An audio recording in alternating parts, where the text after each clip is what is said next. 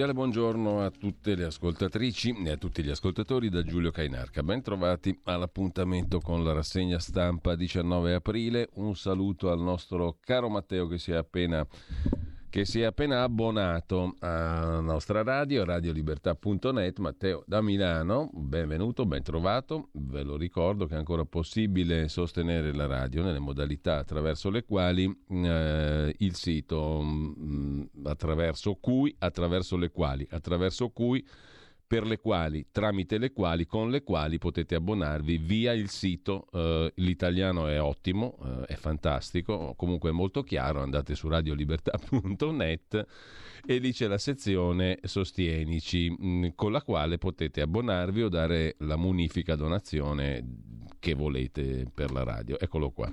C'è la pagina, ci sono gli editori, ascolta, palinsesto, podcast, sostienici. Questa qui è la paginetta interessante che il nostro amico Matteo da Milano ha sfruttato per fare un abbonamento a livello conduttore, quindi 32 euro al mese, possibilità di condurre col tuo conduttore preferito, per così dire, una trasmissione, interfacciandoti direttamente con lui e con i suoi ospiti.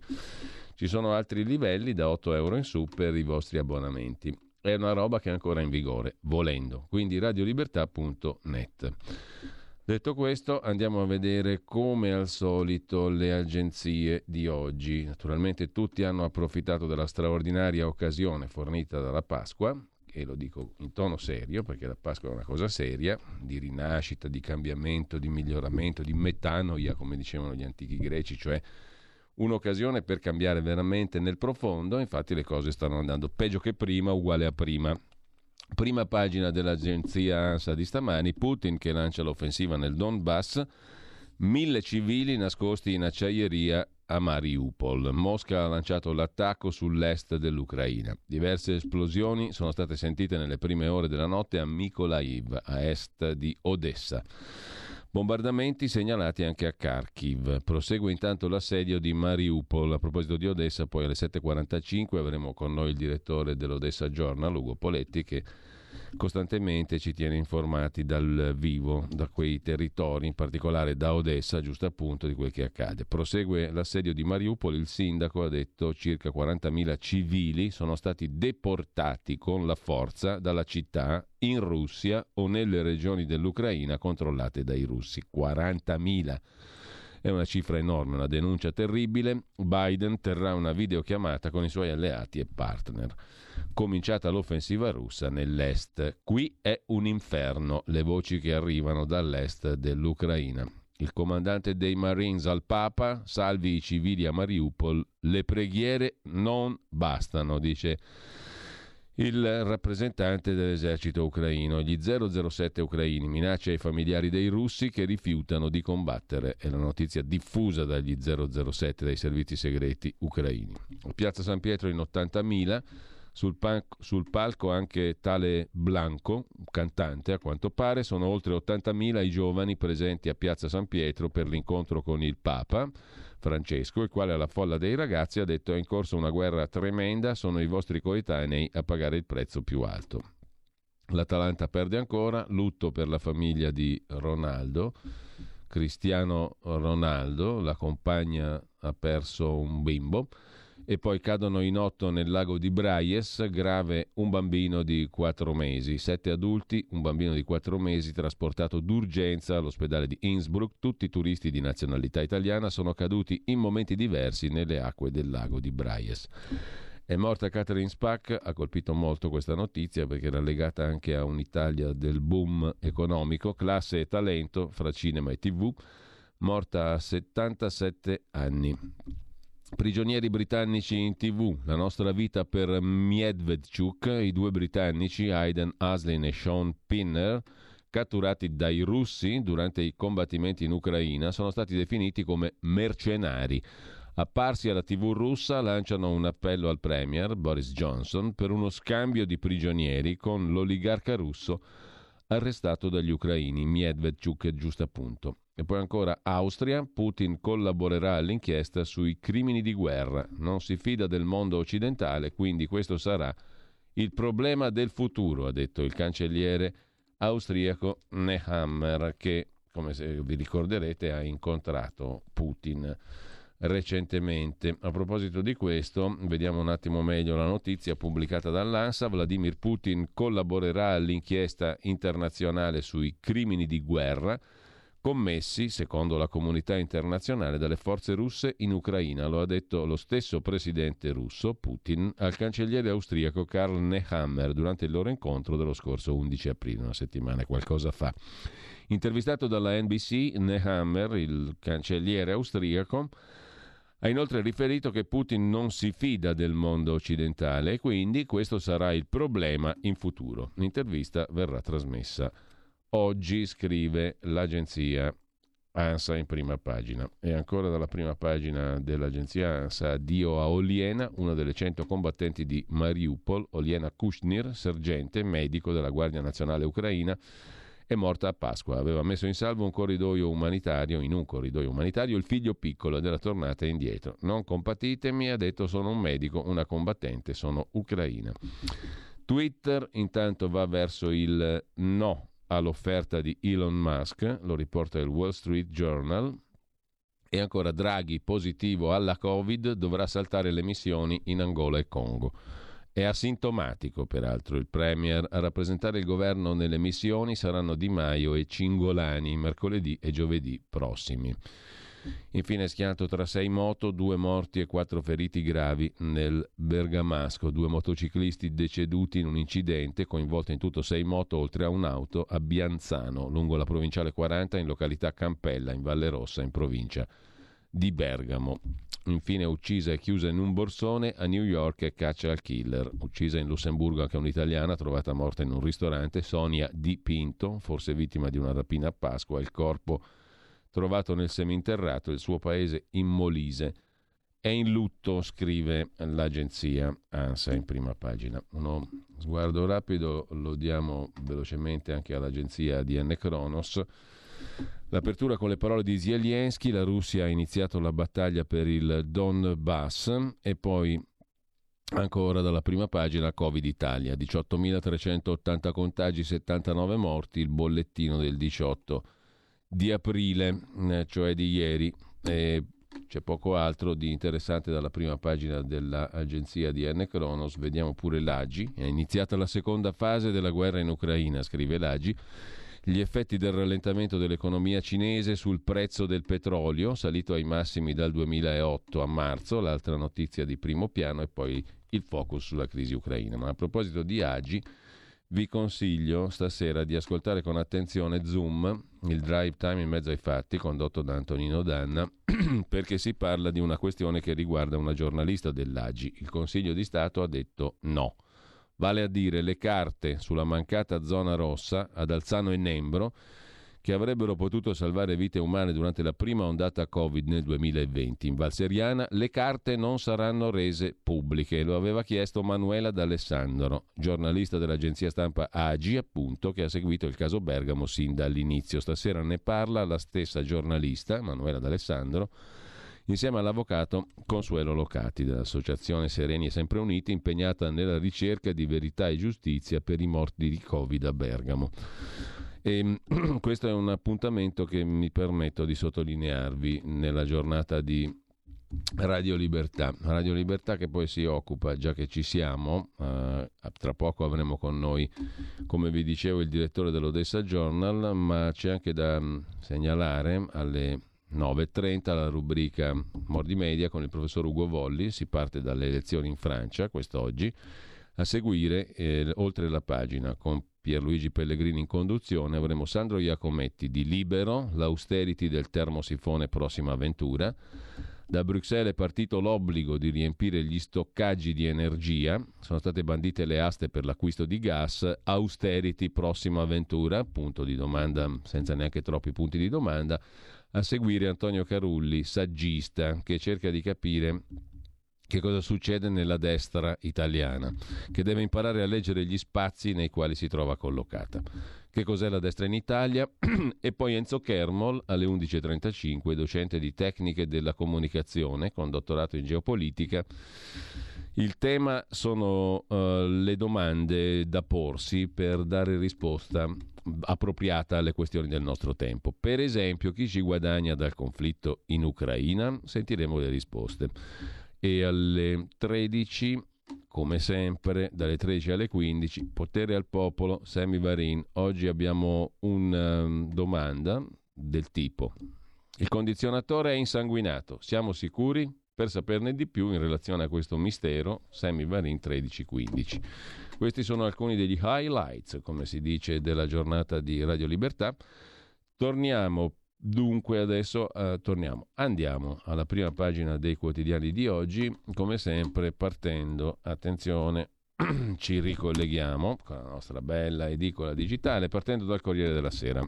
Corriere della Sera che apre la sua prima pagina con questo titolo Strage a Leopoli, attacco a est. Il presidente ucraino Zelensky parla dell'assalto al Donbass che è iniziato, pioggia di missili, Putin premia i soldati di Bucha, al Cremlino e scontro sulle sanzioni con la foto di prima pagina che testimonia della guerra in Donbass. L'appello in tv per lo scambio di prigionieri inglesi contro Medvedchuk, l'abbiamo visto prima, e poi eh, le mail dell'accordo Italia-Russia, la delegazione russa per la Covid nel 2020. Si cerca in tutti i modi di capire cosa facevano i russi in Italia nel 2020 con la scusa della Covid, questa è la tesi di fondo, Fiorenza Sarzanini se ne occupa, peraltro devo dire non si parla invece di quella censura posta dal Consiglio di Stato alla questione della zona rossa che era stata decisa dal governo, poi il governo si è rimangiato la decisione, silenzio, l'accesso agli atti non ci sarà, ma se ne parla stasera appunto in Zoom qui a Radio Libertà. A proposito di cose che si cercano e di cose che non si cercano, mentre sempre dalla prima pagina del Corriere della Sera di oggi, Traditi dal lago ghiacciato cadono in acqua 14 turisti sul lago di Braies in Valpusteria. Cede la crosta di ghiaccio, cadono in acqua 14 turisti in tre giorni. Grave un bimbo di 4 mesi, tra le cause il rialzo delle temperature che ha indebolito la superficie di ghiaccio. C'è anche un'intervista al presidente dell'Agenzia del Farmaco Italiana, Giorgio Palù, sul virus Covid. La verità non c'è ancora. I cinesi non hanno detto ciò che è successo, dice il virologo Palù. Draghi positivo al Covid, non può andare in Africa e poi un'intervista al segretario, al leader di Italia Viva, l'ex premier Matteo Renzi. Questa maggioranza reggerà fino al 2023, occorre un commissario per i rifugiati. Ma in prima pagina sul Corriere della Sera ci sono eh, anche due personalità che tutti conoscono. La prima è l'attrice Catherine Spack, morta a Roma, aveva 77 anni, e poi Arrigo Cipriani dell'Arris Bar di Venezia. Sono antifascista di destra e celebro la liberazione.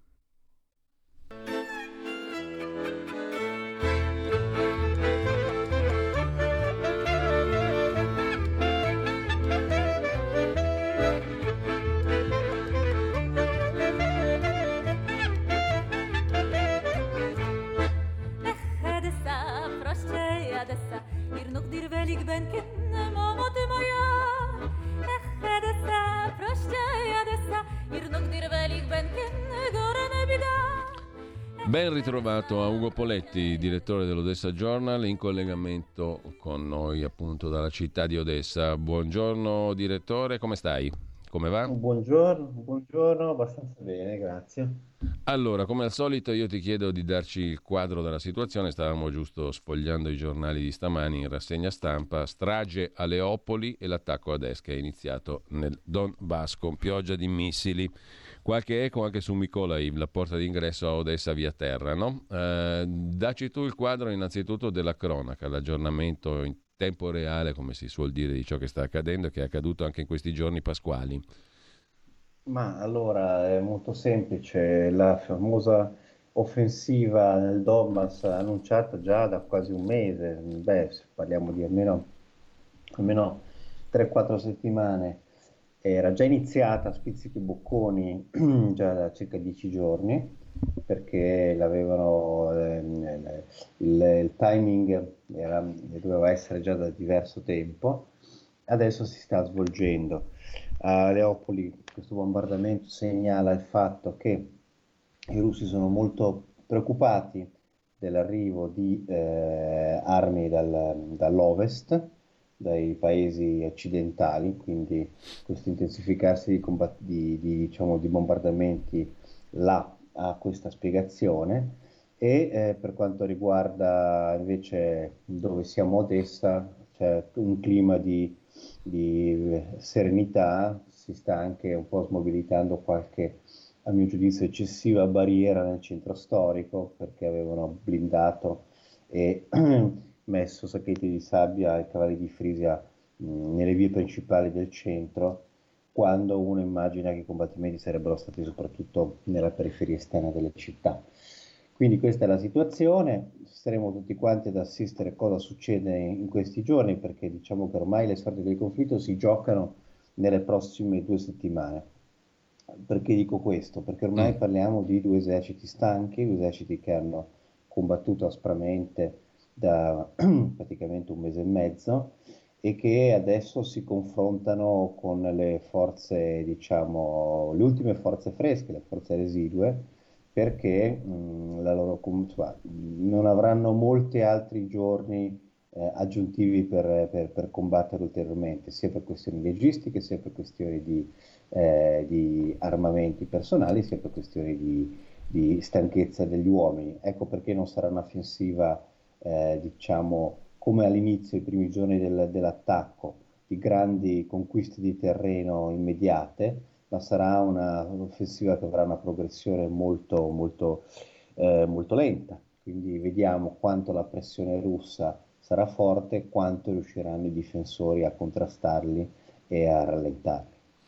Quindi tu intravedi uno scenario di non lunghissimo periodo per quanto riguarda l'evoluzione della guerra? Mm. Io credo ci sono due strade ehm, in questo momento, o se, eh, se, se fosse, diciamo, ehm, la prima dovrebbe essere, secondo me, la possibilità di una tregua temporanea proprio per sfinimento delle due parti, che potrebbe anche non significare un accordo di pace, potrebbe essere un, un, un, un comportamento di non, eh, non cessate il fuoco ufficiale, ma di rallentamento dei combattimenti, proprio per quello che ho detto, una stanchezza delle truppe, le truppe non possono combattere all'infinito. E abbiamo visto che entrambe le parti, i, i, sia i russi che gli ucraini, hanno schierato tutto quello che avevano.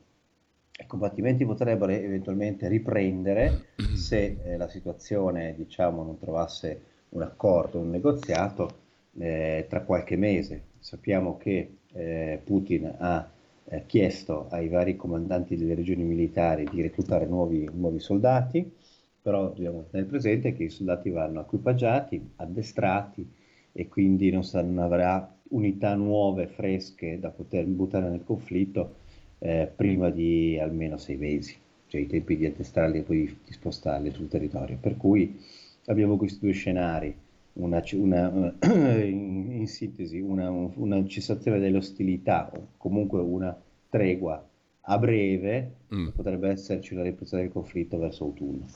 Per quanto riguarda Odessa, invece, dicevi prima, mh, mm, la situazione è migliorata, tra virgolette, è più tranquilla. Ma, Ma allora, noi avevamo già visto eh, almeno tre settimane fa eh, la, l'abbandono della, della, pressione su Nikolaev. Nikolaev continua a essere bombardata, in questo momento sono in emergenza idrica e noi stiamo dando da Odessa il massimo dell'aiuto a questi eroici difensori perché hanno, sono senza acqua. Ma mh, questi bombardamenti che avvengono su Nikolaev, come quelli su Kharkov, come quelli su Kiev, hanno una sola spiegazione eh, i russi vogliono cercare di mantenere eh, localmente la, eh, la, presenza di truppe di difesa ucraine, questa è la pressione psicologica, perché sono preoccupati dal fatto che possano mandare troppi rinforzi da dove adesso stanno facendo il massimo di sforzo. È evidente che la minaccia su Nikolaev e su Kiev però adesso è molto minore e quindi è molto probabile, non, noi non possiamo dirlo, che già alcuni reparti dell'esercito ucraino si, si siano diretti verso le zone più calde. Ecco, tu apri il giornale con le parole mh, della vice premier ucraina sui collaborazionisti. Fenomeno diffuso?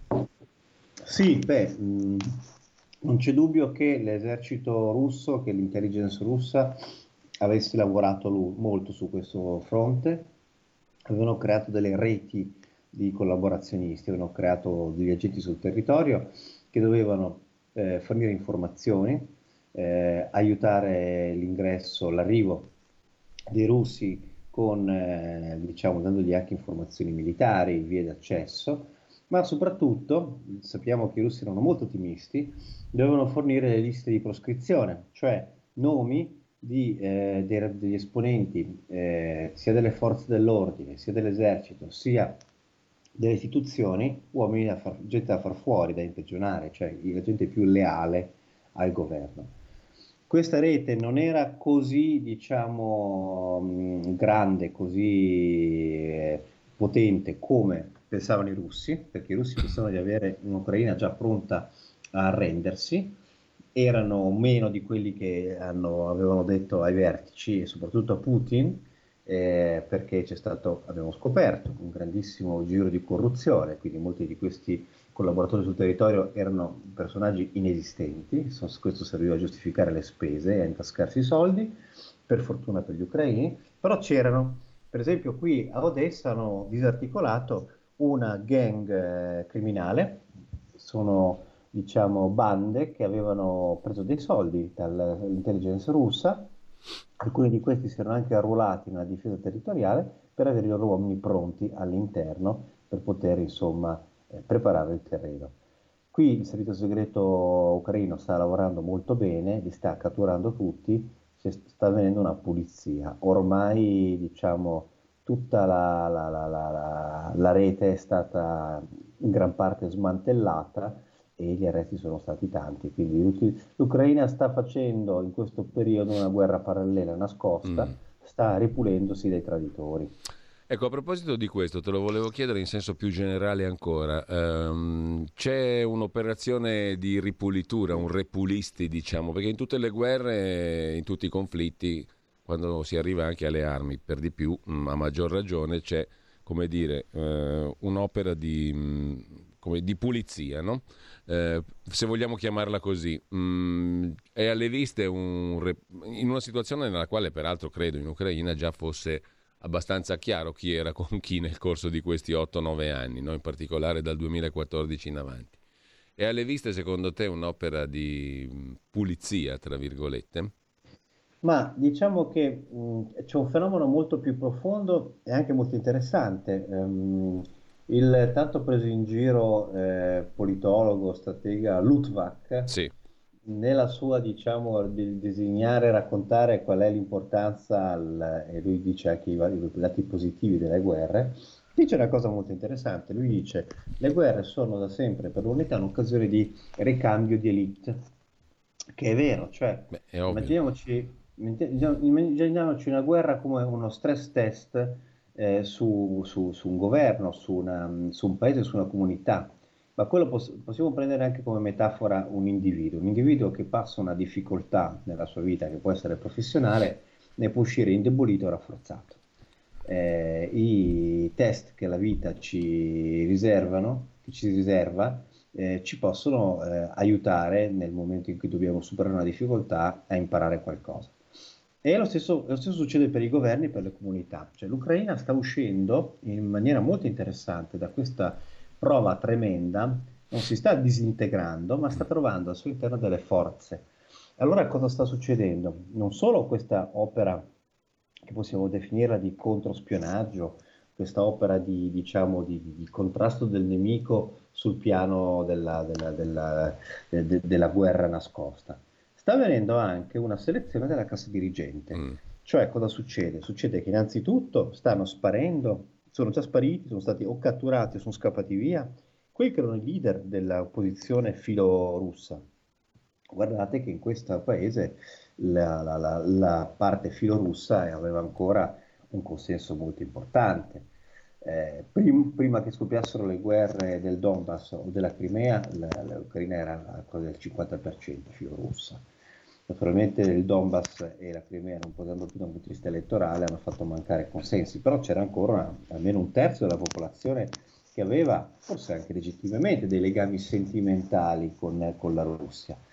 Comunque i leader dei politici e tutti questi partiti sono scomparsi, si sono auto, eh, autodistrutti, si sono autoannullati perché è diventato pericolosissimo in questa guerra far parte ancora di quella parte.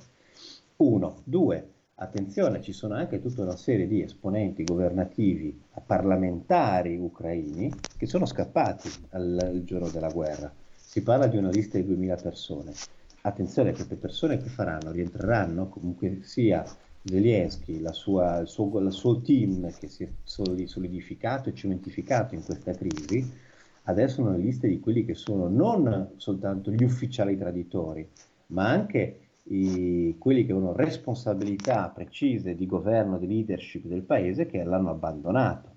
Quindi domani troveremo una specie di, come definirla, una Sparta eh, un paese um, da un certo punto di vista molto più forte, molto più, più solido e con molti meno oppositori interni.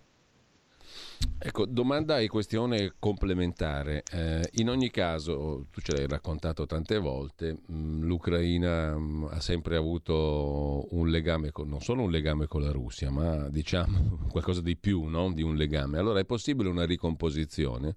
E cosa succede nelle zone del Donbass nella, nella Crimea piuttosto che a Luhansk o nel Donetsk? Ma allora, cosa succede lì è molto difficile dirlo perché mh, mm, quale sarà il futuro di queste zone non lo possiamo sapere. Certamente è molto, dal punto di vista, diciamolo, semplicemente pratico e militare, molto complesso, molto difficile che per esempio l'Ucraina abbia le forze, per quanto possa sul campo dimostrarsi molto forte in questo momento, una, di riconquistare un giorno sia la Crimea che il, che il Donbass. E mh, ho l'impressione che queste, su queste due zone ci ormai de facto mm. una presenza e un dominio russo, nel senso del governo russo, sia ormai quasi, quasi, quasi, quasi acquisita.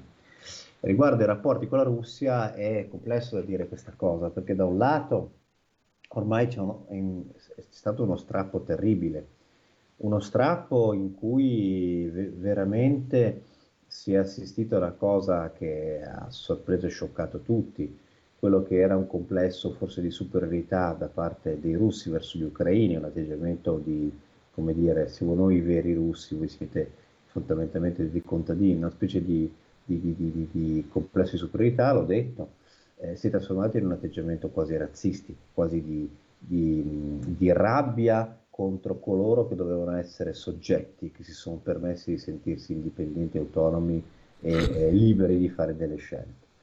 Quindi qui ci sarà uno strappo molto forte che non sappiamo come sarà ricomposto. Però ehm, oso sperare, e questo lo vedo in alcuni ambienti mm. governativi, quelli più illuminati, che questo non significherà totalmente, diciamo, per esempio, chiudere i ponti con quelle che sono le relazioni culturali, economiche con tutto il mondo russo. Che non dimentichiamoci che il mondo russo non sono soltanto i russi, e la lingua russa è una lingua che viene parlata dalla, dalla Lettonia fino a Israele, Israele è quasi la seconda lingua, il russo, c'è eh, il, il 20% della popolazione israeliana che parla russo, che è russofona, ed è una lingua che è parlata ancora regolarmente in, dalla Georgia all'Armenia, al Kazakistan fino alla Mongolia.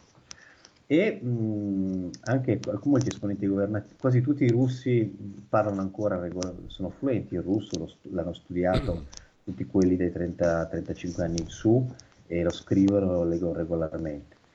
Eh, alcuni di questi esponenti addirittura stanno lasciando molte interviste in russo, cosa che non vedevo più da tempo, prima si parlava, parlava in ucraino, sia per motivi di far senti, farsi sentire proprio dai russi dissidenti dall'altra parte, questa è la mossa interessante.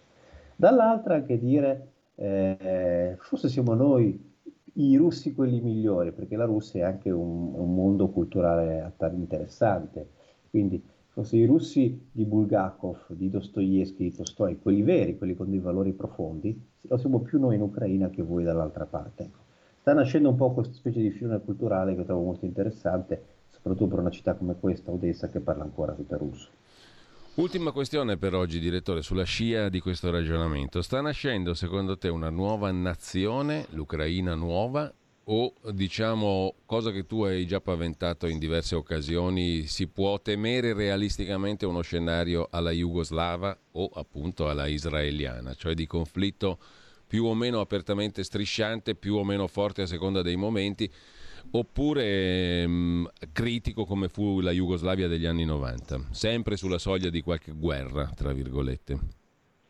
Allora, la metafora della Jugoslavia forse per fortuna possiamo accantonarla perché la Jugoslavia fa vedere scenari tipo eh, eh, realtà statuali come la Serbia con delle minoranze all'interno presenti non, non, eh, non, non integrabili e quindi uno stato di conflitto interno permanente.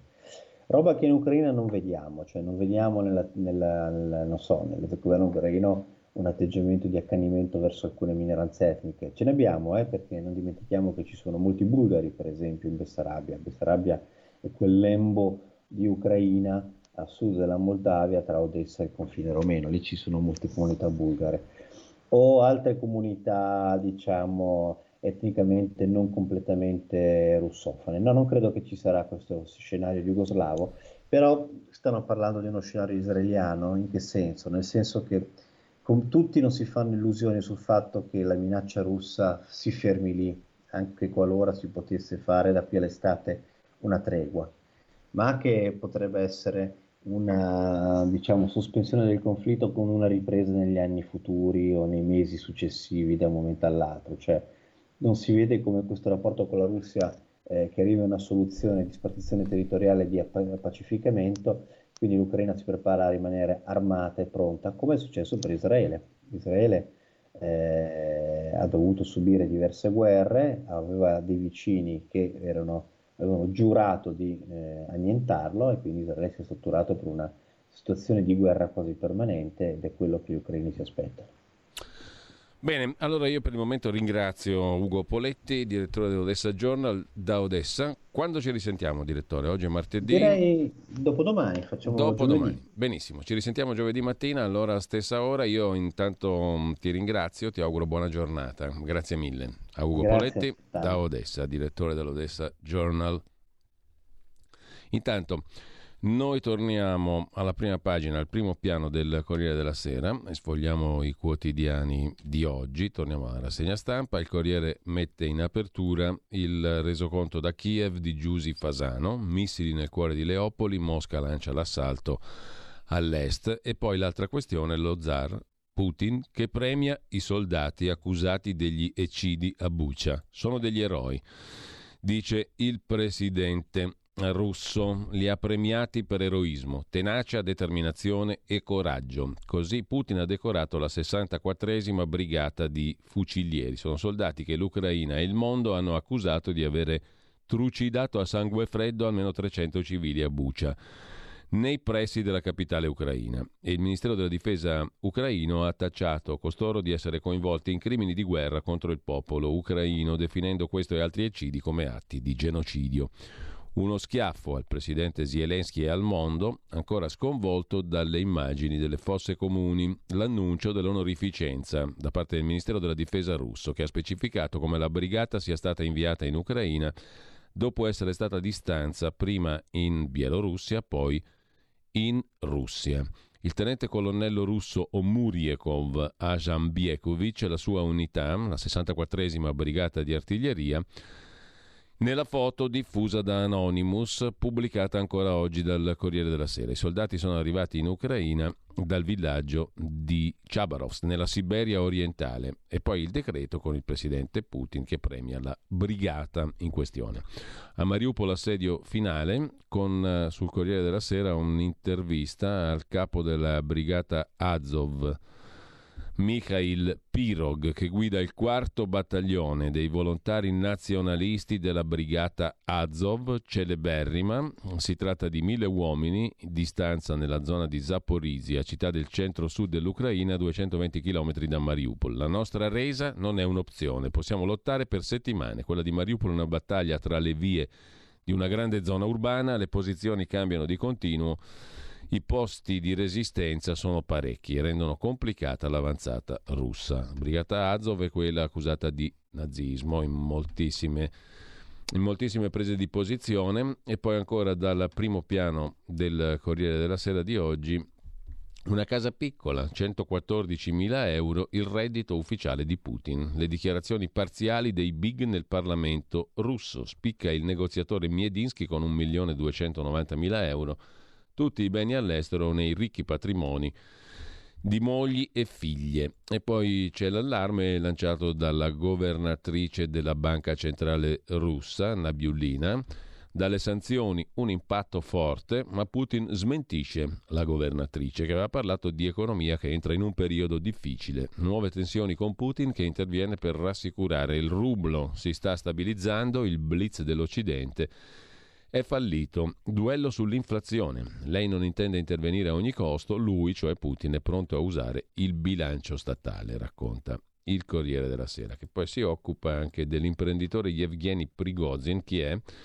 È il cosiddetto cuoco dello zar, un uomo dalle mille vite, fotografato in mimetica nel Donbass, dalla fabbrica di troll per influenzare il voto negli Stati Uniti all'organizzazione dei mercenari del gruppo Wagner. Lui nega sempre tutto e dice mi occupo di ristorazione, un imprenditore che mm, è vicino, molto vicino a Vladimir Putin. Secondo lo staff di Navalny, in cambio dei suoi soldati in Siria, avrebbe ottenuto una percentuale sulla vendita del petrolio. Poi, per quel che conta, ci sono pure i Maneskin contro la guerra, il Vaffa a Putin dal palco negli Stati Uniti.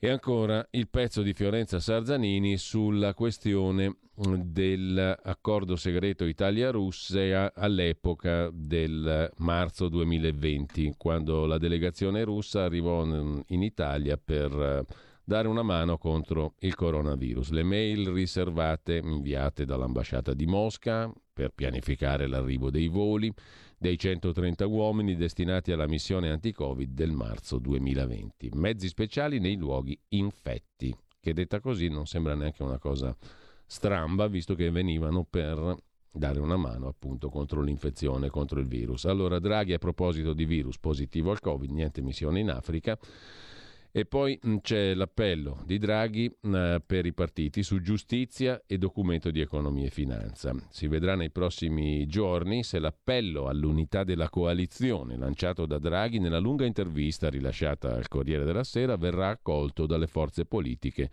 che sostengono il governo. Le reazioni alle parole di Draghi sono molteplici. Enrico Letta aderisce in modo esplicito all'invito del Premier. Eh, fra i ministri Roberto Speranza giudica le parole di Draghi molto utili ad aprire una fase ancora più determinata di iniziativa del governo, giudizio più che positivo da Benedetto della Vedova, sottosegretario agli esteri, capo di Più Europa. Italia Viva è sullo stesso solco e via dicendo. Poi c'è un servizio di colore, diciamo così, sulle feste dei leader tra baci e coniglietti. Coniglietti perché? Perché nei giorni di Pasqua sui social la leader di Fratelli d'Italia Giorgia Meloni ha fatto gli auguri postando una foto con in braccio un coniglietto bianco, l'ultimo arrivato in famiglia, dice Giorgia Meloni. Il segretario della Lega Matteo Salvini è immortalato invece in un bacio postato dalla compagna Francesca Verdini. E poi c'è l'intervista a Renzi Fino al 2023 la maggioranza reggerà, il capo del governo potrà fare tutto, Per l'ondata di profughi ucraini serve un commissario stile figliuolo. Sulla guerra, dice Renzi, vorrei un protagonismo europeo che aggiunga ad armi e sanzioni un'iniziativa diplomatica. Il Premier Draghi nell'intervista al Corriere della Sera ha detto che il governo arriverà fino in fondo se i partiti saranno uniti. La maggioranza reggerà, è sicuro Matteo Renzi nell'intervista oggi al Corriere della Sera, la credibilità di Draghi è il valore aggiunto dell'Italia in questa fase. Tutti riconoscono che abbiamo fatto bene a mandare a casa Conte. Quel passaggio della campanella è stata una benedizione per l'Italia. La maggioranza reggerà fino al 2023. Draghi potrà fare tutto. Intanto l'Unione Europea accusa Marine Le Pen truffe e abusi su 600 mila euro, rimborsi spese usati internamente per il partito. Lei dice giochi sporchi, ci sono abituata. Critica l'Unione Europea, ma ne usa i soldi in modo scorretto, scrive il Corriere della Sera, con Stefano Montefiori da Parigi. Alla vigilia del dibattito televisivo di domani, Marine Le Pen torna a essere accusata di malversazioni nel corso della sua lunga attività di parlamentare europea, dal 2004 al 2017 in un nuovo rapporto dell'Ufficio europeo di lotta antifrode, l'OLAF, che è stato reso noto dal giornale Mediapart, che ha la partnership poi in Italia col Fatto Quotidiano del lunedì, come sapete. Il totale delle spese contestate a Marine Le Pen e ai membri del suo partito 600.000 euro, poco più. Il rapporto evoca reati di truffa, abuso d'ufficio, sviamento di fondi pubblici. Lei respinge le accuse, la Le Pen, e parla di un gioco sporco dell'Unione Europea a cui sono abituata. I francesi non si lasceranno ingannare. Sempre dal primo piano poi del Corriere della Sera, sfogliandolo insieme a voi. La scapigliata del cinema, Catherine Spack, morta a 77 anni, ebbe la forza di parlare della sua malattia, era legata anche all'epoca irripetibile per l'Italia del boom, eh, il film Il sorpasso, uno su tutti.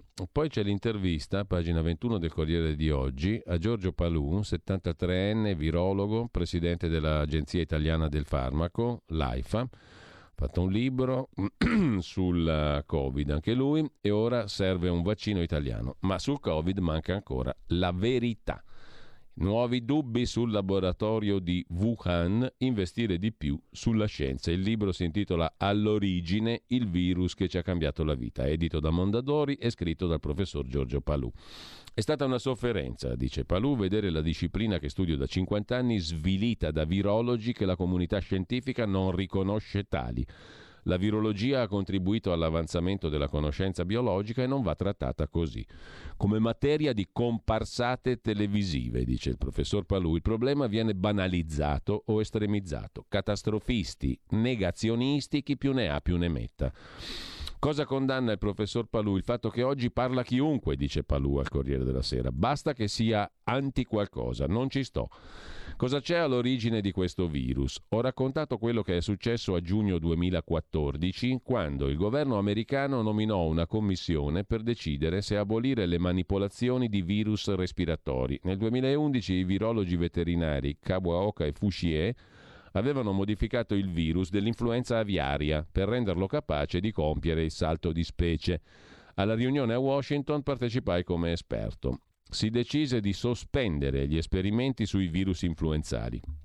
La messa al bando sarebbe stata rimossa nel 2017. Dalla moratoria restarono però esclusi i coronavirus. Era necessario studiare la MERS, la Middle East Respiratory Syndrome, comparsa nel 2012, ancora endemica in aree dell'Arabia Saudita. Fu una collega del laboratorio di Wuhan a opporsi al bando. Modificare un virus animale e renderlo infettivo per l'uomo è giusto se la finalità è comprendere i meccanismi del salto di specie, purché si usino le dovute cautele e la trasparenza, informando l'opinione pubblica. Le ricerche dunque sui coronavirus continuarono a Wuhan. SARS-CoV-2 può essere sfuggito? Non sappiamo, risponde il professor Palù, se lo spillover sia stato naturale, cioè il passaggio appunto alla specie umana, o se, sia, o se si sia trattato di un incidente. Non lo sapremo finché i cinesi non romperanno il silenzio. Non hanno voluto consegnare i registri di laboratorio e non hanno dato risposte agli inviati dell'Organizzazione Mondiale della Sanità. Tanti interrogativi, dice Palù. Non si è trovato l'ospite animale intermedio che avrebbe fatto da ponte tra pipistrello e uomo.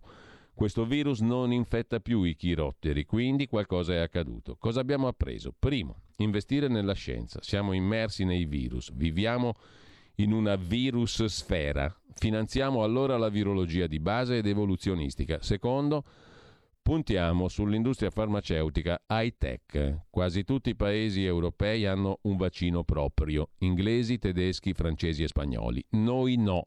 Abbiamo bisogno di principi attivi, poi made in Italy, per non doverli acquistare all'estero. Terzo, serve un'organizzazione europea per rispondere a queste emergenze come negli Stati Uniti. Ora esiste, ma è un ufficio burocratico. Altre pandemie arriveranno. Abbiamo imparato che le calamità vanno gestite a livello centrale e non regionale e che i virus respiratori vanno contrastati seguendo i malati a casa e non in ospedale. La medicina di famiglia va rifondata la pandemia, il virus circola sempre meno, conclude il professor Palù sul Corriere della Sera. Se continua così, a maggio l'epidemia dovrebbe essersi estinta. Da noi in estate i virus respiratori vanno in vacanza. In autunno gli italiani tra vaccinati e immunizzati per via naturale sono largamente protetti. Molti soggetti a rischio mancano all'appello. SARS-CoV-2 infetta dove trova spazio. La quarta dose per i 50-60 anni servirà? Sì, se arriverà un vaccino allestito sull'ultima variante Omicron, comprensivo del ceppo originario di Wuhan, altrimenti non avrebbe senso. Per ultra ottantenni e 60-79 anni fragili, il secondo richiamo è raccomandato anche col vaccino attuale. Così il professor Palù al Corriere della Sera, il presidente dell'Agenzia Italiana del Farmaco, mentre dell'intervista di Aldo Cazzullo a Rigo Cipriani, 90 anni, il prossimo 23 aprile, all'Harris Bar, fondato dal padre Giuseppe nel 1931. Abbiamo già detto, Onassis spaccava i piatti, i miei 90 anni merito del karate, dice il titolare dell'Harris Bar mitico di Venezia, lo yacht più bello, quello di un magnate cileno. Da bambino non potevo entrare nel locale. Liz Taylor, carina, ma beveva troppo. La liberazione è stata la più grande emozione della mia vita. I neozelandesi sbarcarono a San Marco con gli anfibi e la città esplose.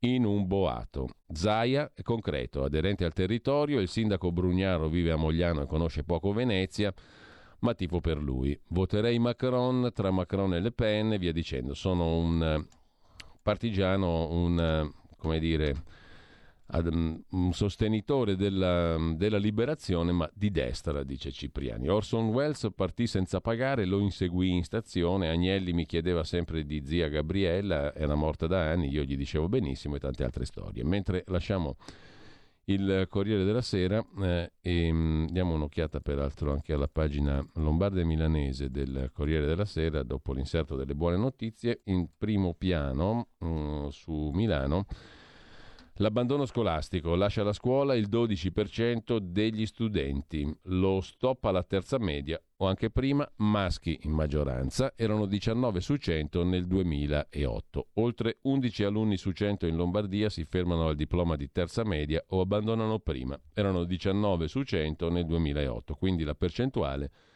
andata migliorando, ma la dispersione scolastica, cioè la quota di ragazzi fra i 18 e i 24 anni di età che si sono fermati al diploma della scuola secondaria di primo grado e non stanno più frequentando corsi di istruzione da anni, resta un tema aperto in Lombardia. Con ciò lasciamo il Corriere della Sera, adesso andiamo a dare un'occhiata subito alla verità, il quotidiano di Maurizio Belpietro, che mette in prima pagina in apertura l'articolo di Francesco Borgonovo su un documento che lascia interdetti a proposito di Covid. Abbiamo il piano anti-Covid, peccato che non serva per il Covid. A oltre due anni dal primo contagio, il direttore generale del Ministero di Speranza risponde ai parenti dei morti di Bergamo che il nuovo strumento non riguarda la pandemia in corso.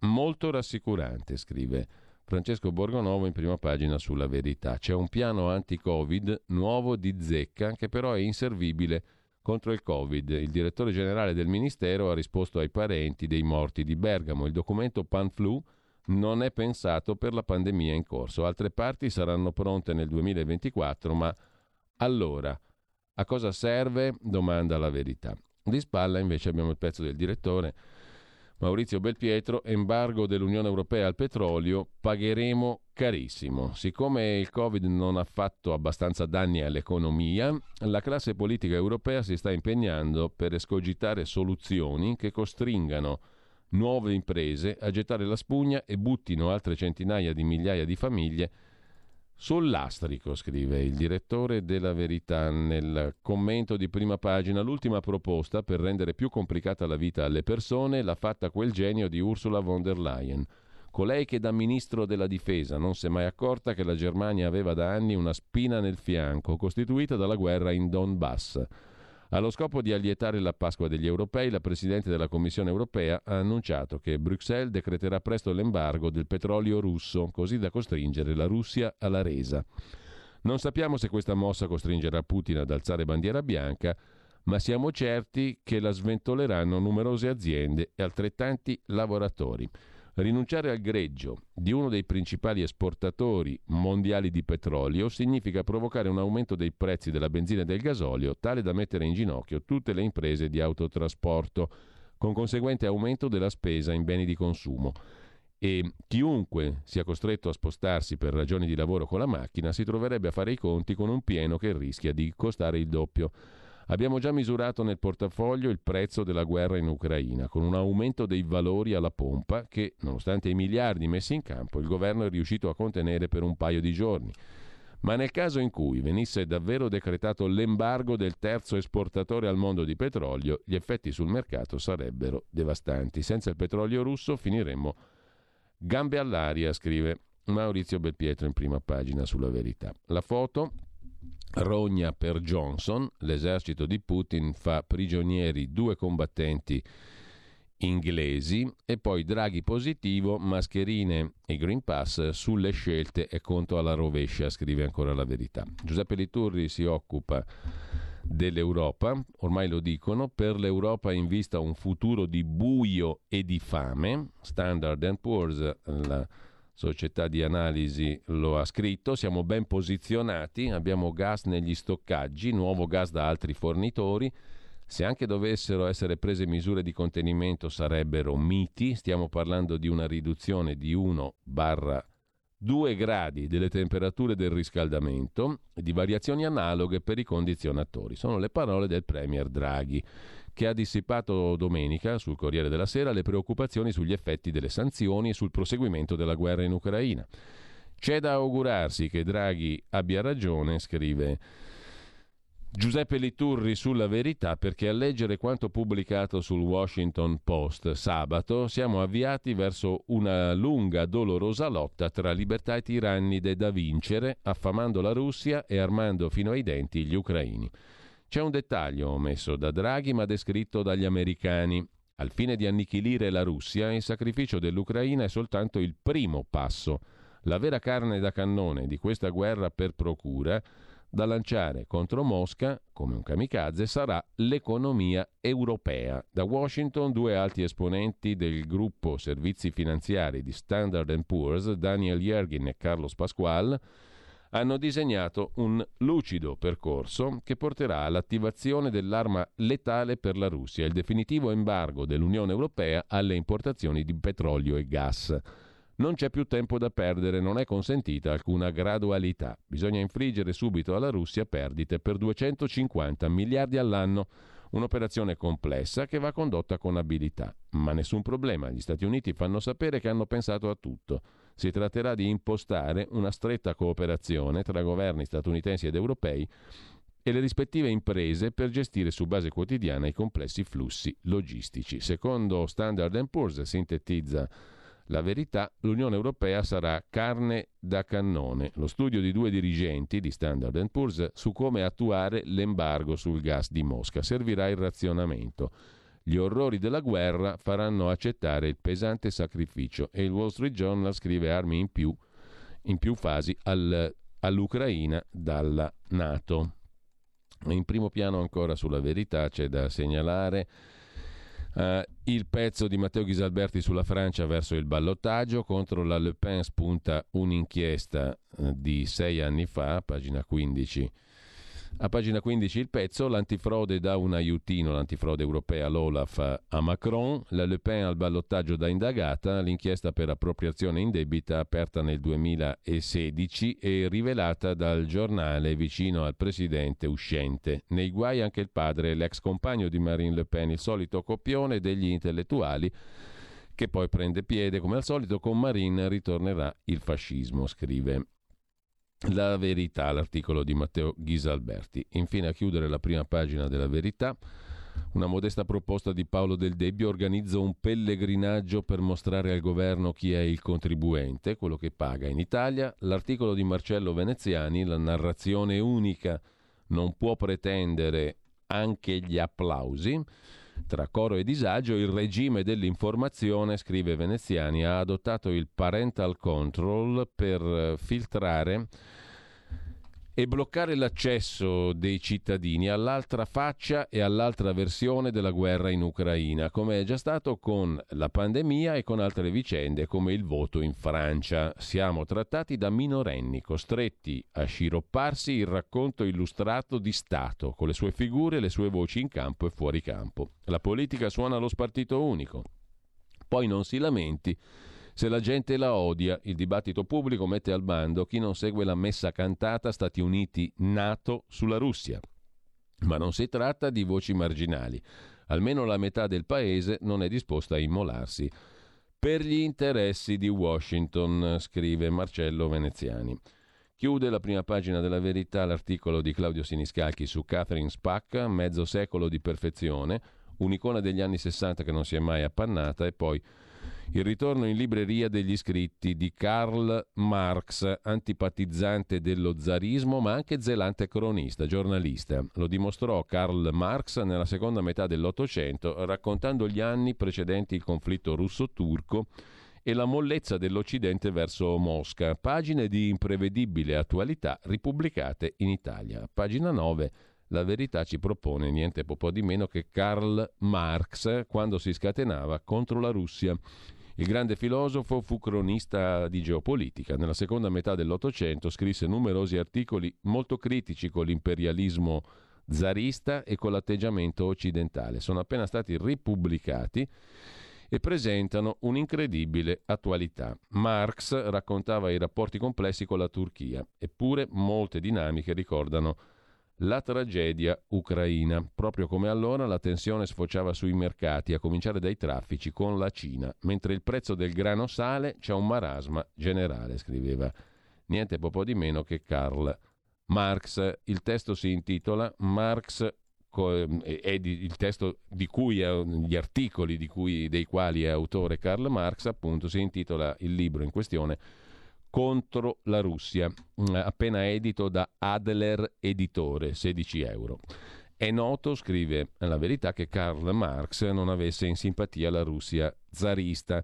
Se la storia si è divertita a far accadere proprio a Mosca la rivoluzione bolscevica, è forse meno noto il piglio da cronista che Marx esibì negli anni 50 dell'Ottocento sul New York Tribune nel periodo tra la guerra di Crimea e l'avvicinamento alla guerra russo-turca del 1877-78. Il grande pensatore si interessò alla questione orientale con un punto di vista ostile nei confronti dell'imperialismo russo, poco fertile a suo avviso per una rivoluzione.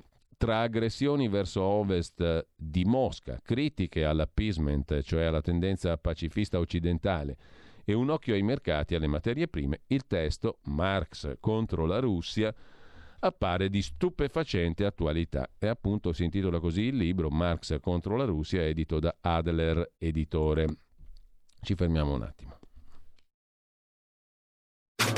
Stai ascoltando Radio Libertà. La tua voce libera, senza filtri né censura. La tua radio.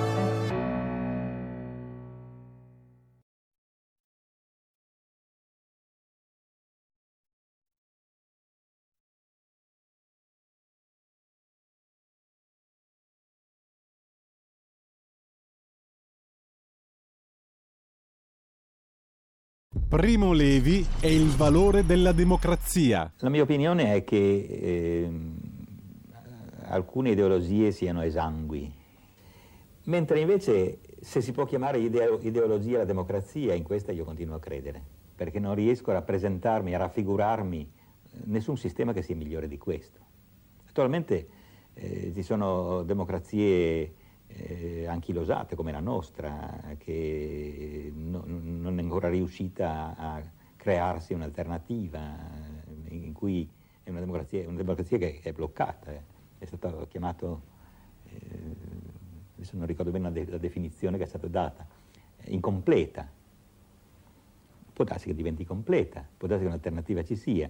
Non vedo, eh, non vedo pecche nella democrazia, in una democrazia ben applicata. Quest- se, se, vogliamo chiamarla ideologia, me di, per me è qualcosa di al di sopra dell'ideologia, perché contiene in sé le ideologie. Una religione? No, no, è una tecnica. È una tecnica, inventata molti anni fa, naturalmente, molti, molti secoli fa. Un valore da conservare. È un valore da conservare.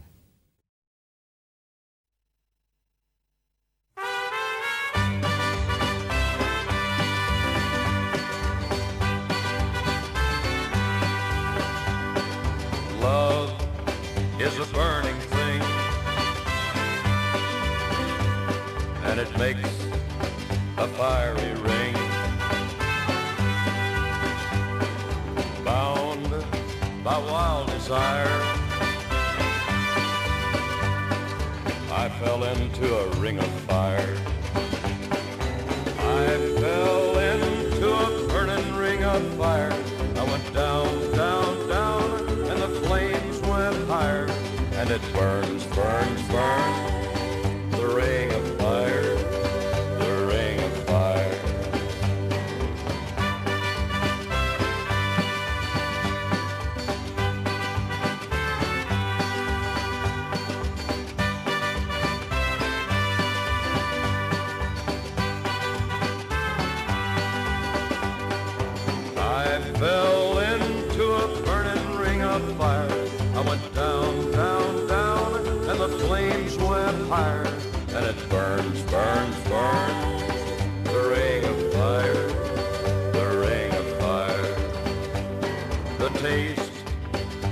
Love is sweet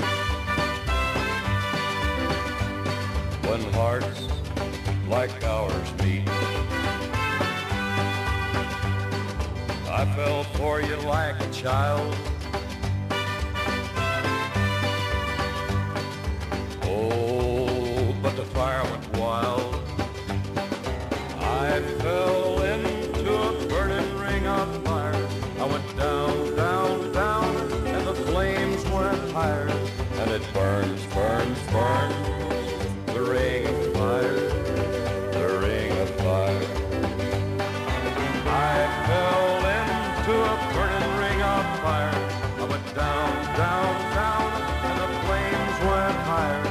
It burns, burns.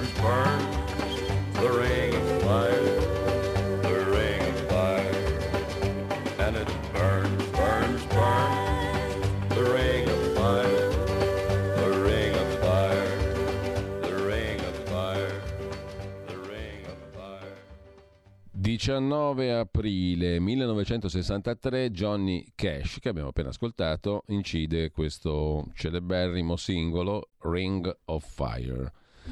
L'anello di fuoco per alludere all'innamoramento. Intanto già diamo uno sguardo, ne abbiamo già dato in parte alla um, giornata di oggi su RPL, poi parliamo anche della eh, RPL, Radio Libertà, Radio Padania Libera, quello che è, insomma, la nostra storia non è che si cancella con un tratto di penna, ogni tanto viene fuori così. Il vecchio e il nuovo, chi se ne frega perché siamo sempre noi e comunque su RPL, sì va bene, RPL, Radio Libertà, Radio Padania Libera, chiamatela un po' come vi pare, tanto più che i nomi conta la sostanza delle cose, forse, non sono certo neanche di quello, comunque al di là di questo e di tutte queste lucubrazioni, mh, dicevamo vediamo un po' qual è la giornata della nostra radio, così siamo a posto. E mh, abbiamo già visto parte del menù. Poi vedremo anche una puntata particolarmente interessante della trasmissione curata da Alessandra Mori, Pop Economia e Rumore, lo vedremo tra poco, ci sono numerosi ospiti interessanti e intanto ci manca il tassello delle ore 12. Al martedì cosa succede alle 12 su RPL, Radio Padania Libera, Radio Libertà, Radio e basta, senza nessun nome né cognome né aggettivo. Succede che parte il talk Alto Mare di Sara Garino, che oggi parla di punto di domanda duplice. Buongiorno Giulio. Buongiorno. Buongiorno a tutto il pubblico. Di Radio Padania Libera. Giulio. Di Radio Padania Libera. Giusto? Splendida introduzione, splendida introduzione Eh, Giulio, grazie voglia. per, per aver sottolineato il fatto, come dici tu, che siamo sempre noi, siamo sempre noi, sempre pronti, sempre qui per fornire informazione, per fornire contenuti come hai detto tu sostanza, sostanza Ecco. che c'è tutta nei nostri programmi. Oggi naturalmente Chi continuiamo è che diceva che i nom- nomina, nomina sunt consequentia rerum? Chi è che lo diceva? Non mi ricordo più, per una roba in sci. Al contrario, invece, si può dire che, che sono le cose conseguenza dei nomi, a volte. E invece per noi le cose invece stanno a prescindere dai nomi. Ho detto la mia fesseria di giornata, l'ennesima, per cui prego Sara, oggi di che cosa ci parli? Oggi naturalmente Giulio continuiamo a parlare di guerra, lo faremo andando ad approfondire in maniera più specifica quelle che sono state, quelle che sono purtroppo le tecniche messe in campo dai due schieramenti contendenti, lo facciamo come di consueto con Andrea Cucco che è direttore responsabile di difesa online e come di consueto ma con un po' più di tempo a disposizione apriamo la finestra sul discorso cyber, sulla guerra cyber, sulla guerra informatica, di cui stiamo vedendo in maniera sempre più capillare gli effetti, lo facciamo come di consueto con Claudio Verzola, responsabile della cyber security di ICE, Associazione Italiana Sicurezza Sussidiaria. Bene, benissimo, grazie a Sara Garino. Appuntamento alle 12 con il talk Alto Mare, giusto appunto. Mm, grazie Sara, a più tardi. Grazie Giulio, a più tardi, buon lavoro. Vi dicevo anche dell'altro appuntamento da non perdere naturalmente, dalle ore 16 alle 17, Pop Economia, Rumore, condotto da Alessandra Mori, che si apre con una chiacchierata con Alessandra Ghisleri, direttrice di Euromedia Research, i cui sondaggi leggiamo spesso sulla stampa, e poi Marcello Gualtieri, economista dell'Università di Torino, Alberto Gusmeroli, vicepresidente leghista della Commissione Finanze della Camera, eh, si parla di politica interna e di fisco, i capitoli mh, eh, della giustizia, del fisco della riforma del catasto, una settimana calda dopo la pausa pasquale e infine, come sempre, la chiusura con Nicoletta Orlandi Posti, si parla di arte, storica dell'arte, giornalista, Orlandi Posti ci porta in- oggi in un viaggio distopico, quello di Fabio Giampietro al MIT di Milano. Per saperne di più non fate altro che ascoltare il programma dalle 16 alle 17 condotto da Alessandra Mori. In apertura vi ricordo un focus eh, sull'altra guerra, qual è la percezione degli italiani appunto sulla crisi economica che è l'altra questione che interessa i cittadini. Quali le priorità in questo clima di incertezza? Pace o condizionatore, eh, come ha detto Mario Draghi? E se ne parla appunto con Alessandra Ghisleri, direttrice di Euromedia Research a partire dalle 16, Pop Economia Alessandra Mori. Intanto, a proposito di nomina sunt consequentia rerum, come dicevamo prima, perché qua alle 8.39 si fa pure sfoggio di erudizione a buon mercato, una frase nota per la citazione che ne fa Dante, scrive la Treccani nella vita nuova, nomina sunt consequentia rerum, eh, e l'origine è un passo delle istituzioni di Giustiniano. Si ripete questa frase per esprimere la convinzione che siano i nomi a rivelare l'essenza o alcune qualità della cosa o della persona denominata, ma è usata anche in tono ironico o scherzoso, cioè i nomi sono conseguenza delle cose. Mm? Che roba bella. Eh, dopo questo inutile sfoggio di cultura appunto a buon mercato, torniamo, torniamo alla verità di oggi, che ha un titolo impegnativo come testata, eh, perché la verità, insomma, uno non è che dice una verità, la verità. La verità, giusto appunto, ci racconta della Russia che sfer- a proposito della verità, qualcuno è critico, mh, vedo serpeggiare critiche, qualcuno, per carità, sul, nostro, sul fatto che ascoltiamo Ugo Poletti, direttore dell'Odessa Journal, con una certa regolarità. Mm, lo facciamo molto volentieri, per me è molto utile, oltretutto, poi ciascuno è libero di giudicare perché siamo su un'arena pubblica e ciascuno la vede a suo modo. Ci sono anche, anche posizioni, voci mh, varie, diciamo così, su questa radio, quindi non manca niente a nessuno, secondo me, nel computo complessivo.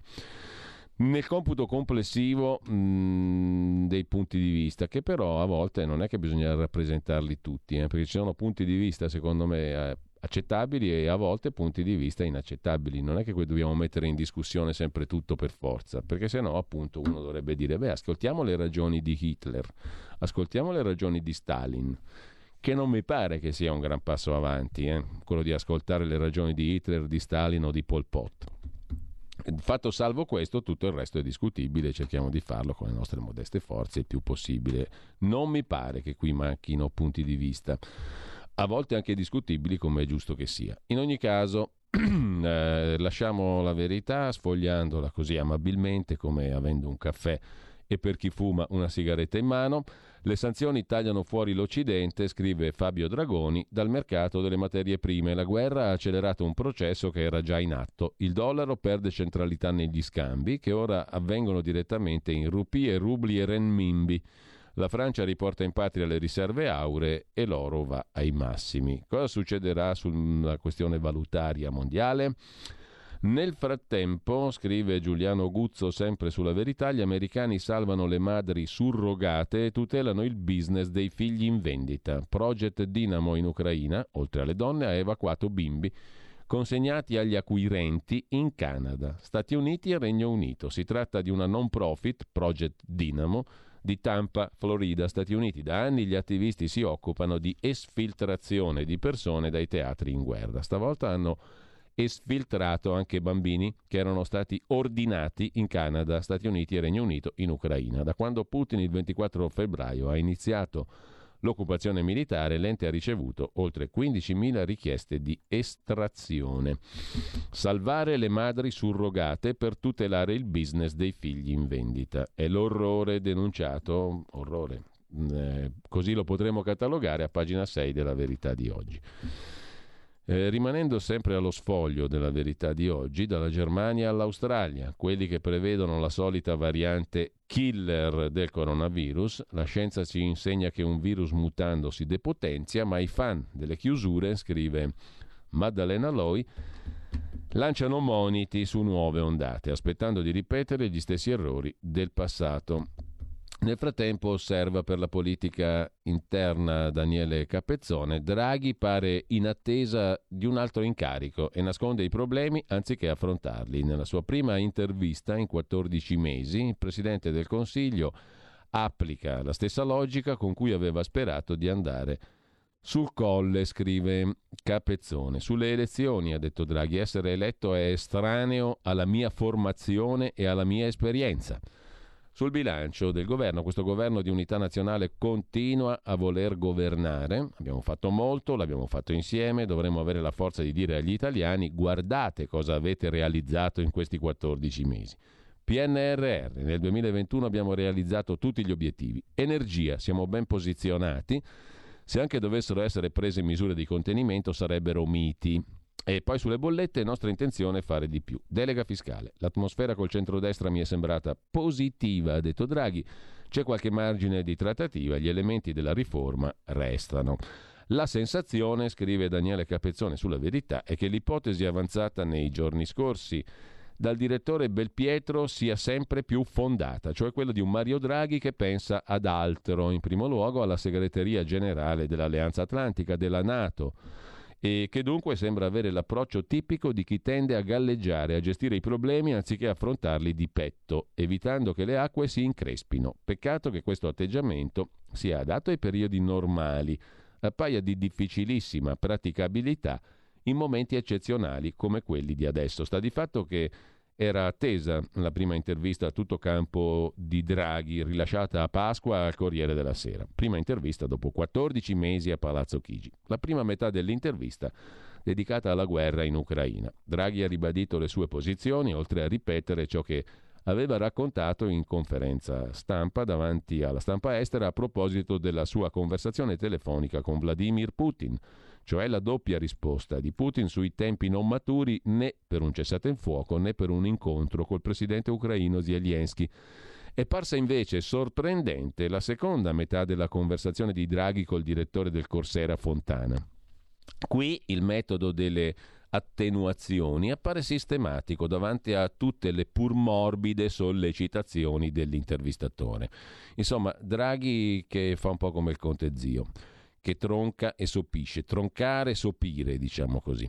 Eh, parole non conflittuali, vaghe verso tutti, verso il centrodestra, il centrosinistra, Giorgia Meloni, parlare di una strategia della negazione sistematica, quella che gli anglosassoni chiamano denial strategy, sarebbe forse irrispettoso, ma l'impressione resta quella di un Draghi che cerca di ridimensionare i problemi, altro che le grandi riforme promesse. Qui siamo a un mota quietare, quieta non movere, se non addirittura un andreottiano, meglio tirare a campare che tirare le cuoia. Così la vede Capezzone su Draghi. E con ciò lasciamo, lasciamo la verità e eh, andiamo, lasciamo la verità con l'intervista a Roberto Volpi che voi avete già ascoltato su Radio Libertà di Francesco Borgonovo, Italiani verso l'estinzione, meno figli per il crollo dei matrimoni religiosi, dice il demografo, e un'altra intervista, quella di Carlo Cambi, all'editore gourmand Manfredi Nicolò Maretti. Ho scritto La galassia delle Michelin italiane, un volume che cataloga tutti i ristoranti stellati dal 59 non è enciclopedismo, vi si può leggere l'evoluzione della cucina italiana, da chi ha toccato la vetta per poco a chi dura in cima dagli esordi. Un succulento calendario da collezione. La guida francese, la Michelin, non se l'è presa, anzi mi hanno fatto i complimenti per il risultato. Vogliamo editare libri di culto da conservare usando internet come volano, dice Manfredi Nicolò Maretti che ha pubblicato questo libro Le stelle Michelin in Italia su tutti i locali stellati, un'enciclopedia dei ristoranti stellati italiani dal 59 al 2021 che è anche un'enciclopedia per certi versi non solo del costume ma anche della cultura italiana. Lasciamo con questo la verità, dobbiamo andare veloci. Vediamo velocemente allora le prime pagine intanto a volo. Libero ci pone una domanda. Cosa ci nasconde Draghi? Linea durissima sul gas. In Germania imprese, sindacati e governo annunciano in coro con le sanzioni salta tutto. In Italia ogni famiglia ha già perso 800 euro, ma il Premier dice basterà abbassare i riscaldamenti. E poi scherza sui gay la sciatrice Goggia, finisce alla gogna. Sciatori omosessuali, no perché qui ci vuole coraggio, ha detto la sciatrice. A pagina 13 c'è il servizio Goggia massacrata per nulla, l'atleta la sciatrice è finita sotto accusa per una risposta sui gay nello sci, ma il marcio è tutto nella domanda. Giù le mani da Sofia Goggia, scrive Oara Borselli. Al Corriere della Sera ha detto la sciatrice: se ci sono omosessuali nella nostra disciplina, tra le donne qualcuna sì, tra gli uomini direi di no, perché devono gettarsi giù dalla strife di Kids, cioè devono avere coraggio e quindi non è roba da omosessuali il coraggio. Lasciamo questa appassionante polemica con un'altra questione, il leader dell'Associazione Nazionale dei Partigiani, Lampi, che diceva gli ucraini sono nazisti, lo ricorda Gianluca Veneziani, Ucraina nazista, Putin aggredito, Stati Uniti invasori.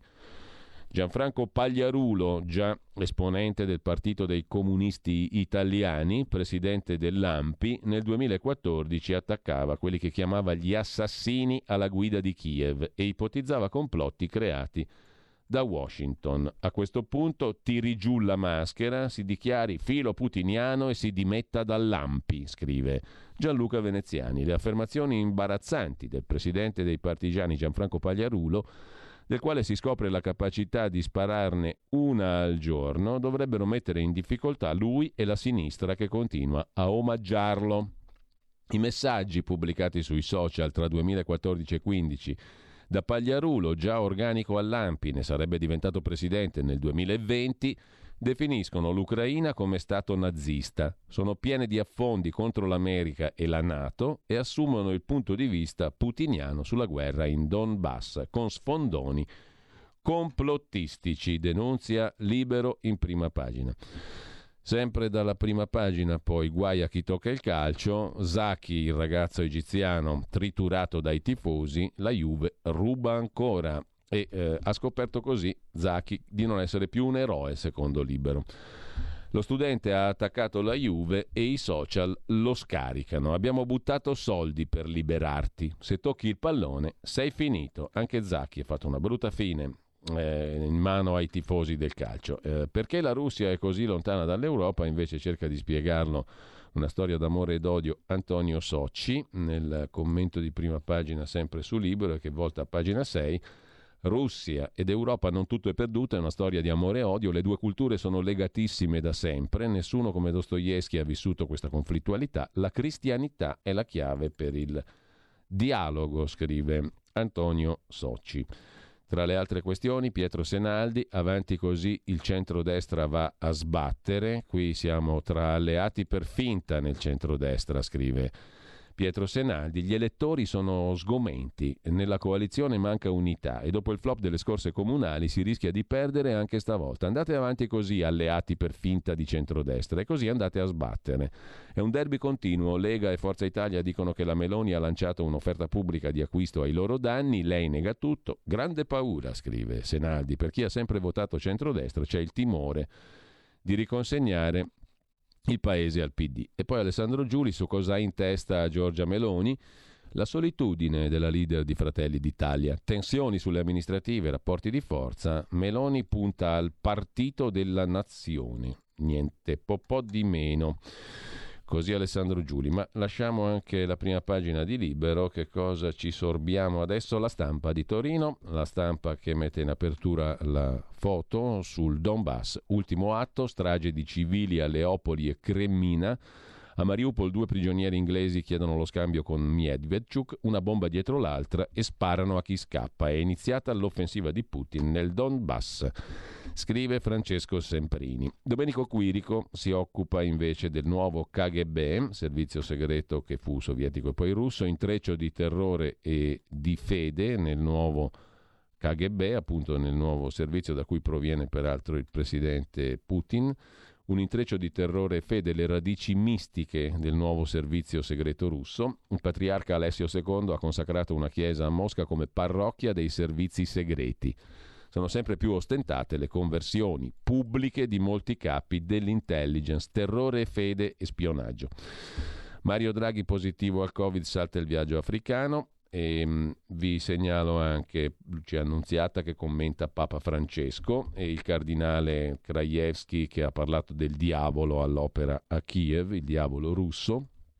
Infine, sempre dalla prima pagina della stampa, la minaccia di Biden al Fondo Monetario Internazionale, l'FMI, andiamo fuori noi Stati Uniti se ci rimane dentro Mosca.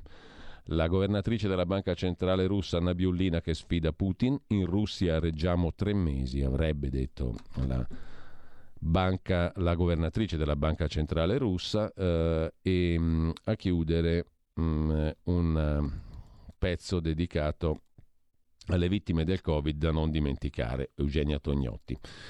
Lasciamo con ciò la stampa, andiamo a vedere anche Repubblica.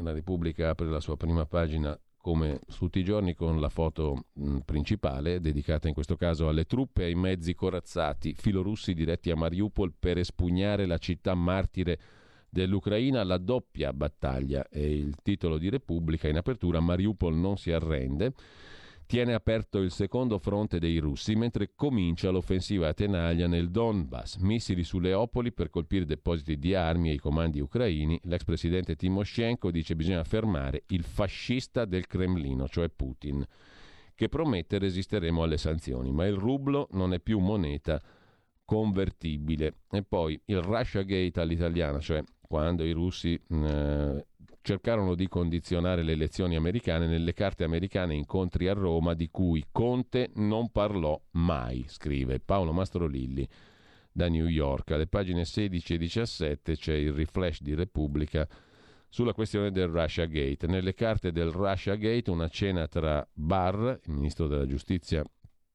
americano durante la presidenza Trump, e Vecchione, il capo dei servizi segreti italiani. Ma Conte non ne parlò mai. Nei documenti statunitensi un secondo incontro a Roma il 15 agosto del 19. Conte però disse che il capo dei servizi segreti del DIS vide il procuratore americano solo nella sede dei servizi. Il 27 settembre Barr torna solo per rivedere il direttore del DIS, ma resta due giorni 15 agosto 19 ricostruisce Repubblica su richiesta di Trump, il segretario alla giustizia americano Barr viene a Roma per incontrare i servizi segreti italiani e indagare sul presunto coinvolgimento dell'Italia nel Russia Gate. 27 agosto del 19, dal G7 di Biarritz, Trump pubblica un messaggio su Twitter con cui si augura che Giuseppe Conte venga confermato Presidente del Consiglio. 27 settembre del 19, Barr, il ministro della giustizia americano, dopo una cena con Jared Kushner e Ivanka Trump, torna a Roma per incontrare i vertici dei servizi italiani e ricevere informazioni sul Russiagate. 23 ottobre 19 Conte viene sentito dal COPASIR, il Comitato parlamentare di controllo sui servizi sul Russia Gate, e dice che le visite di Barr erano legali, si sono svolte soltanto nella sede del DIS e i nostri servizi sono estranei alla vicenda. Quei giochi con l'intelligence dell'ex Premier 5 Stelle, commenta Carlo Bonini. I documenti ottenuti da Repubblica sulle due missioni, agosto e settembre del 19 a Roma, dell'allora ministro della giustizia americano sotto Trump Bill Barr, evidenziano alcune omissioni della ricostruzione di quella vicenda proposta dall'allora presidente del Consiglio Giuseppe Conte omissioni utili a degradare il Russiagate e il coinvolgimento della nostra intelligence in un passaggio cruciale dello scontro tra i democratici e la Casa Bianca di Trump, utili insomma le omissioni di Giuseppe Conte a degradare il tutto a banale vicenda di cortesia tra paesi alleati in una cornice di banale cooperazione. Di più e peggio, le omissioni di Conte fotografano la disinvoltura con cui Conte e Gennaro Vecchione, il Carneade che l'allora Premier aveva voluto al vertice dei servizi segreti italiani, maneggiarono una faccenda dai contorni opacissimi, fuori da qualsiasi controllo e cornice istituzionale scrive Repubblica e eh, lasciamo anche la prima pagina di Repubblica. Nella neutrale Svizzera sta crescendo la voglia di Nato, di Alleanza Atlantica, scrive Franco Zantonelli sempre in prima pagina su Repubblica eh, e andiamo da Repubblica appunto agli altri quotidiani di oggi. Vediamo pure il tempo di Roma. Quotidiano Romano mette in primo piano la politica interna, la politica italiana, Draghi sempre più isolato, le riforme non vanno giù al centrodestra, Super Mario chiede ai partiti di tenere duro, il PD applaude, è gelo con la Lega e Forza Italia, intanto oggi la riforma del Consiglio Superiore della Magistratura è alla Camera, con Renzi contro. E anche sui balneari sarà scontro. Il premier positivo al Covid in Africa a caccia di nuovo gas andranno Di Maio e Cingolani. C'è poi l'allarme della Coldiretti, il prezzo del mais alle stelle, molti allevatori chiuderanno, scrive il tempo in prima pagina, e poi, confermata l'indiscrezione del quotidiano Il Tempo sull'appello dello Stato islamico, l'ISIS, ai lupi solitari, l'Unione Europea è distratta dalla guerra, colpitela. È arrivata la conferma di quanto anticipato nei giorni scorsi dal quotidiano Il Tempo sull'innalzamento dell'allarme terrorismo islamico nell'Unione Europea. Sfruttare la guerra in Ucraina come elemento di distrazione per condurre attacchi in Europa e rivendicare gli ex leader uccisi. E questo l'appello rivolto dallo Stato islamico, l'ISIS, ai suoi miliziani, scrive il tempo in prima pagina, l'articolo di Luigi Frasca a pagina 7, torna la minaccia dello Stato islamico, l'ISIS, messaggio audio su Telegram, sfruttiamo il conflitto per tornare a colpire l'Europa. I servizi di intelligence sono in allarme da settimane per la possibilità di nuovi attentati terroristici. Annunciamo con l'aiuto di Dio l'inizio di una battaglia benedetta. Bruceremo tutti i crociati e i loro territori, la minaccia dello Stato islamico. Dal tempo passiamo a dare un'occhiata anche al Messaggero di Roma, prima pagina dell'altro quotidiano romano che tra le altre cose si occupa eh, degli aiuti alle aziende italiane. In arrivo crediti di imposta e ristori per 13.000 imprese bloccate a causa del conflitto in Ucraina, mentre Draghi è costretto a rinunciare alla missione per il gas. Ma il quotidiano romano mette in primissimo piano appunto eh, gli aiuti alle nostre aziende che operano in Russia. Sono in arrivo crediti di imposta e ristori per ben 13.000 imprese bloccate dal conflitto, previsti sostegni fino a 400.000 euro in base alla perdita di fatturato registrata. Scegli la Lega, dai forza alle tue battaglie. Nella dichiarazione dei redditi scrivi il codice D43. È semplice e non ti costa nulla. Il tuo sostegno vale 2 per 1000. Messaggio autogestito Lega per Salvini Premier. Stai ascoltando Radio Libertà. la tua voce libera, senza filtri né censura. La tua radio.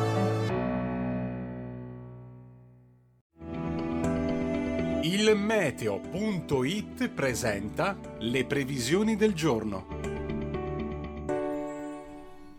Alta pressione ancora prevalente sull'Italia. Avremo più nubi sul nostro paese, ma raramente foriere di precipitazioni rilevanti. Temperature stazionarie. Nella prima parte della giornata, ampio soleggiamento da nord a sud, anche se avremo degli addensamenti frequenti, anche con qualche debole pioggia associata sul Triveneto e al centro-sud, qui specie sul versante adriatico. Nel pomeriggio saranno poche le variazioni, anche se aumenterà il rischio di deboli precipitazioni a macchia di leopardo sulle aree interne e appenniniche centro-meridionali. Le previsioni di ilmeteo.it tornano più tardi. Una buona giornata da Lorenzo Tedici. Avete ascoltato le previsioni del giorno.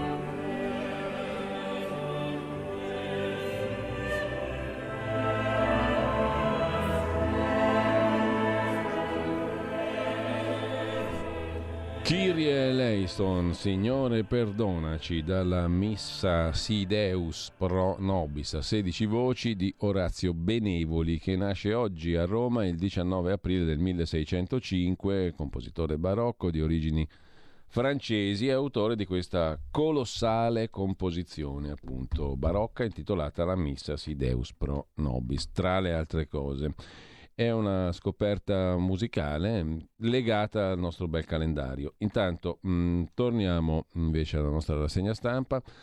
Dal tempo di Roma, in prima pagina, anche la questione del crollo delle iscrizioni a scuola. In aula 120.000 alunni in meno a settembre per il calo demografico rispetto ad oggi. Un fenomeno che probabilmente, come unica nota positiva, aiuterà a evitare le classi pollaio, scrive il messaggero e però ci sarà il trasferimento per i professori in esubero. A pagina 12 c'è il servizio di dettaglio, l'effetto del calo demografico fa crollare gli iscritti a scuola, 120.000 alunni in meno con il prossimo settembre nelle classi scolastiche, si riduce il numero di ragazzi per docente, nessun taglio alle cattedre per ora, ma trasferiti i professori in esubero. In sintesi i numeri della scuola, 7.400.000 studenti iscritti nel 22-23 saranno 123.000 in meno. Sta accelerando il calo demografico e ci sarà appunto una continua diminuzione di iscritti a scuola, un fenomeno che aiuterà le aule scolastiche, meno iscritti, sempre meno classi pollaio. Pian piano andranno sparendo aule da 30 alunni al liceo a cui le famiglie sono abituate da anni, scrive il quotidiano romano, che lasciamo per andare a dare un'occhiata anche al mattino di Napoli.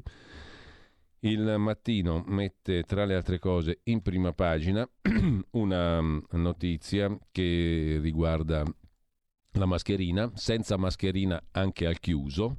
L'estate da liberi tutti, in settimana l'indicazione degli scienziati, ma su autobus e metro, dice il ministro della Salute, Speranza va mantenuta. Dipenderà dai dati, ma il primo maggio potrebbe essere la data per l'addio alle mascherine al chiuso, almeno in parte, cioè mantenendole per un altro mese a bordo dei mezzi di trasporto e forse sui posti di lavoro. Sarebbe questo l'orientamento del Ministero della Salute. E ancora, eh, dal mattino di Napoli, rivelazioni di un super test della Camorra il business degli orologi di lusso i calciatori rivendono ai sultani.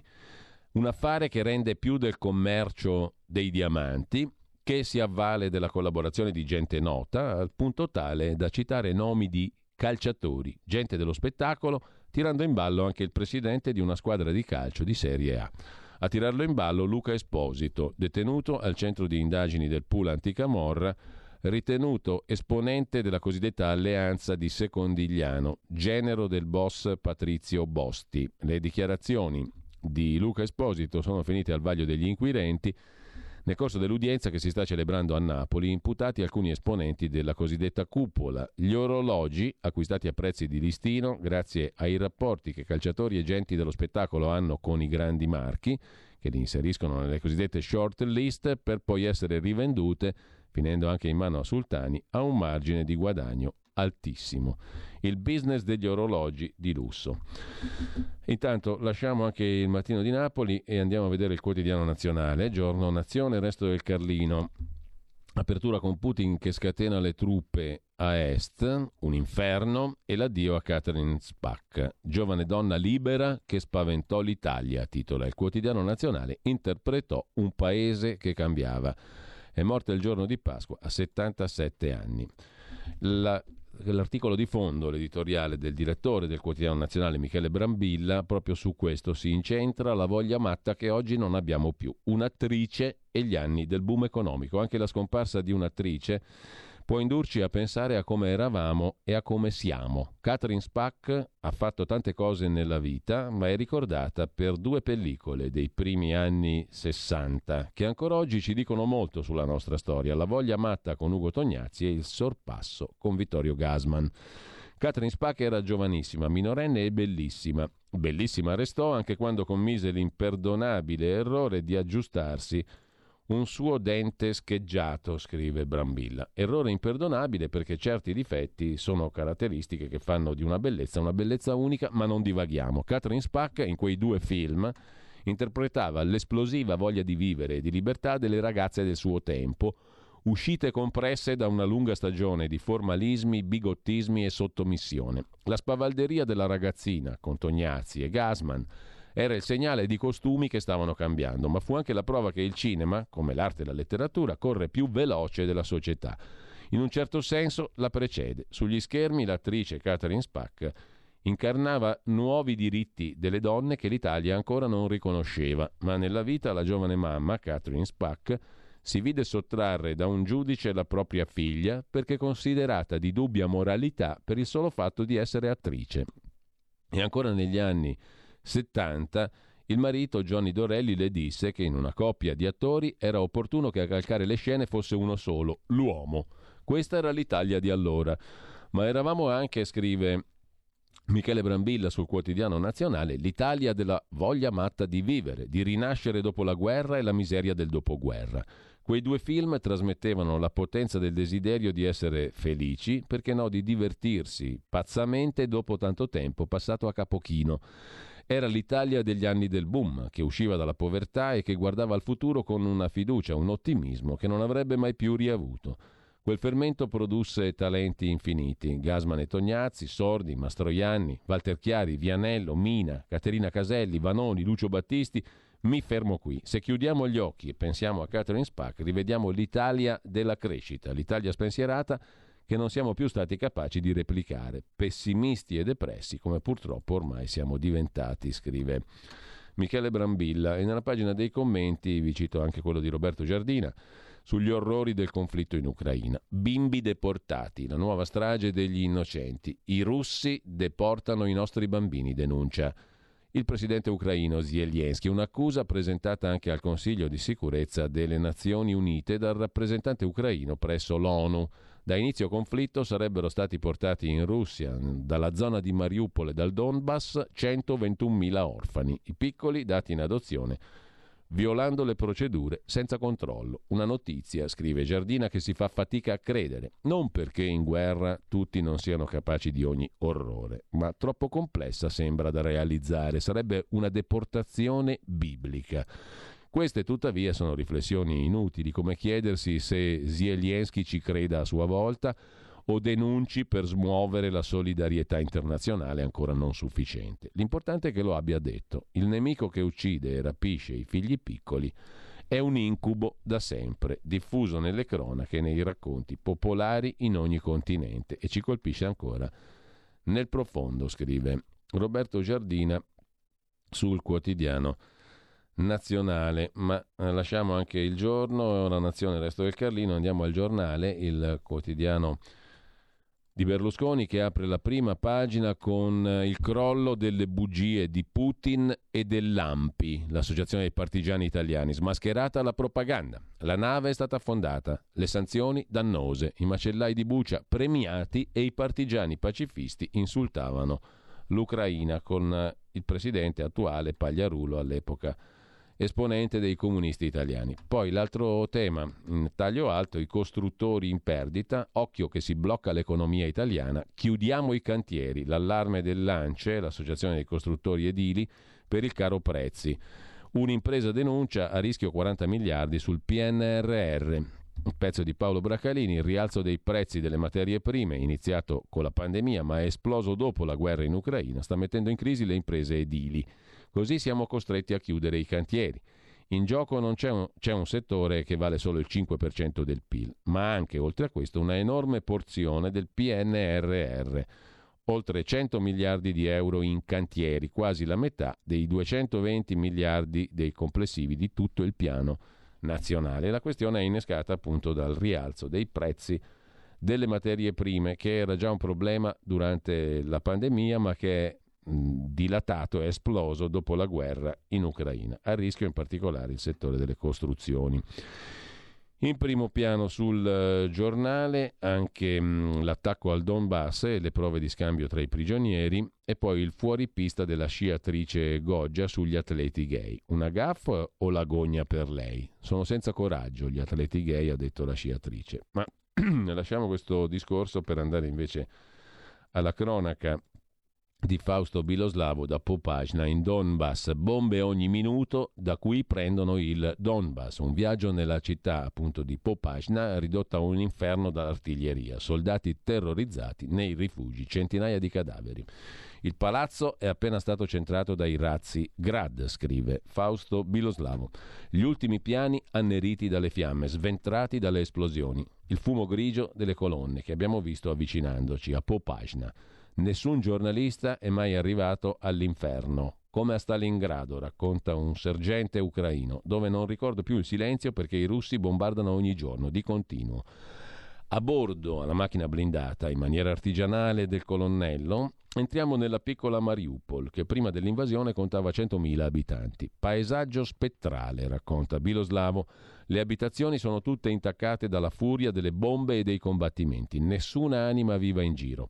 La strada asfaltata, crateri, schegge e resti di razzi. L'unica possibilità per restare vivi, attraversare Popagna a tutta velocità. Una scheggia buca la ruota posteriore. I due soldati di scorta sbiancano. Il colonnello ordina di proseguire fino al riparo di un piccolo ponte. Le granate continuano a piovere da tutte le parti. La casa bassa subito dopo il ponte non ha più il tetto. Quando arriva il sibilo vuol dire che il colpo è vicino. Il colonnello urla granata in arrivo. L'unico riparo, accucciarsi dietro la portiera blindata. Lo stesso fa il militare che armeggia con la ruota, velocissimo. La corsa pazza in mezzo alla piccola Mariupol occupata al 40% dai russi prosegue fino al primo avamposto in mezzo alle macerie. Il soldato di scorta al mio fianco apre la portiera e ordina seguimi e corri senza mai fermarti. Col cuore in gola, racconta Fausto Biloslavo sul giornale, entriamo in una postazione tenuta da alcuni zombie. Ci guardano come marziani. La sosta dura poco, partono raffiche di grad dai lanciarazzi. Tuona il cannone. Popajna è strategica per fermare l'avanzata russa su Sloviansk e Kramatorsk con l'obiettivo di chiudere il Donbass in una sacca. All'estremo opposto della linea difensiva a nord è caduta Kremina. L'artiglieria russa avrebbe centrato un'automobile con quattro civili a bordo. Tentavano la fuga. A Popajna il secondo avamposto è quello più vicino alle trincee, meno di un chilometro. L'edificio è scarnificato dai colpi di artiglieria pesante. Un paio di soldati mi portano di corsa, racconta ancora Biloslavo, a vedere un cratere enorme scavato da una bomba d'aereo di 250 kg sganciata poche ore prima. Dieci metri più in là e l'avamposto sarebbe finito in fumo. Un militare scende nel cratere per far vedere che è profondo, due volte un uomo. A Popagna bisogna fare tutto di corsa, appesantiti da elmetto e giubbotto antiproiettile. Un drappello armi in pugno corre verso il rifugio, un altro militare mi fa strada fra i binari della stazione dei treni. Il paesaggio è lunare. Nulla è rimasto in piedi. I soldati sopravvivono sottoterra, nelle fondamenta di un edificio colpito più volte. Un veterano del battaglione Donbass, Linza, spiega che se va bene arriva una granata ogni tre minuti, se va male anche cinque colpi in un minuto. Le condizioni di vita sono estreme e un nuovo reparto ha dovuto marciare nella notte a tappe forzate per raggiungere l'avamposto. I soldati sono tesi, nessuno scherza. Chi è in prima linea da più tempo ha lo sguardo perso nel vuoto e fuma una sigaretta dietro l'altra. Il sergente ammette dall'inizio abbiamo perso un centinaio di uomini. Le ossa sono sparse fra la terra delle trincee. La città è stata difesa grazie al loro sacrificio. Non tutta la popolazione è solidale. Qualcuno attende i russi e ha fornito indicazioni per colpire le nostre postazioni. Nei rifugi bombardati sono sepolti, è sicuro il sergente, centinaia di morti. A notte fonda, conclude Biloslavo, i militari dell'unità che deve dare il cambio in trincea si fanno scrivere dai commilitoni i loro cognomi col pennarello indelebile nero sulla mimetica all'altezza delle gambe, delle braccia e, de- del petto. Così, se veniamo spappolati dall'artiglieria russa e riescono a recuperare i pezzi, li mettono nella stessa bara, spiega uno dei giovani soldati. Quando la prima squadra deve uscire dal bunker per un turno di almeno tre giorni in trincea, tirano a sorte la monetina. Nessuno si offre volontario. Sulla via del ritorno a Sieviero Donetsk quartier generale della resistenza ucraina, procediamo a fari spenti, fra le macerie. I russi sono troppo vicini e due bagliori rossi, improvvisi, illuminano il buio, seguiti dal tuono dei colpi di cannoncino dei blindati che impattano vicino. Non si capisce se puntavano a noi oppure no, scrive. Fausto Biloslavo da Popagna, Donbass, pagina 3 de Il giornale di oggi. E sempre dal eh, giornale i russi che accusano il colpo, danni pesanti dalle sanzioni, lo avrebbe detto anche la eh, numero uno della banca centrale russa, eh, due pagine dicevamo sui costruttori in crisi per il caro prezzi. La Germania dice no all'embargo sul gas perché per sindacati e imprese tedesche sarebbe un autogol, sottolinea il giornale. Ma eh, dal giornale passiamo adesso a dare un'occhiata anche al foglio.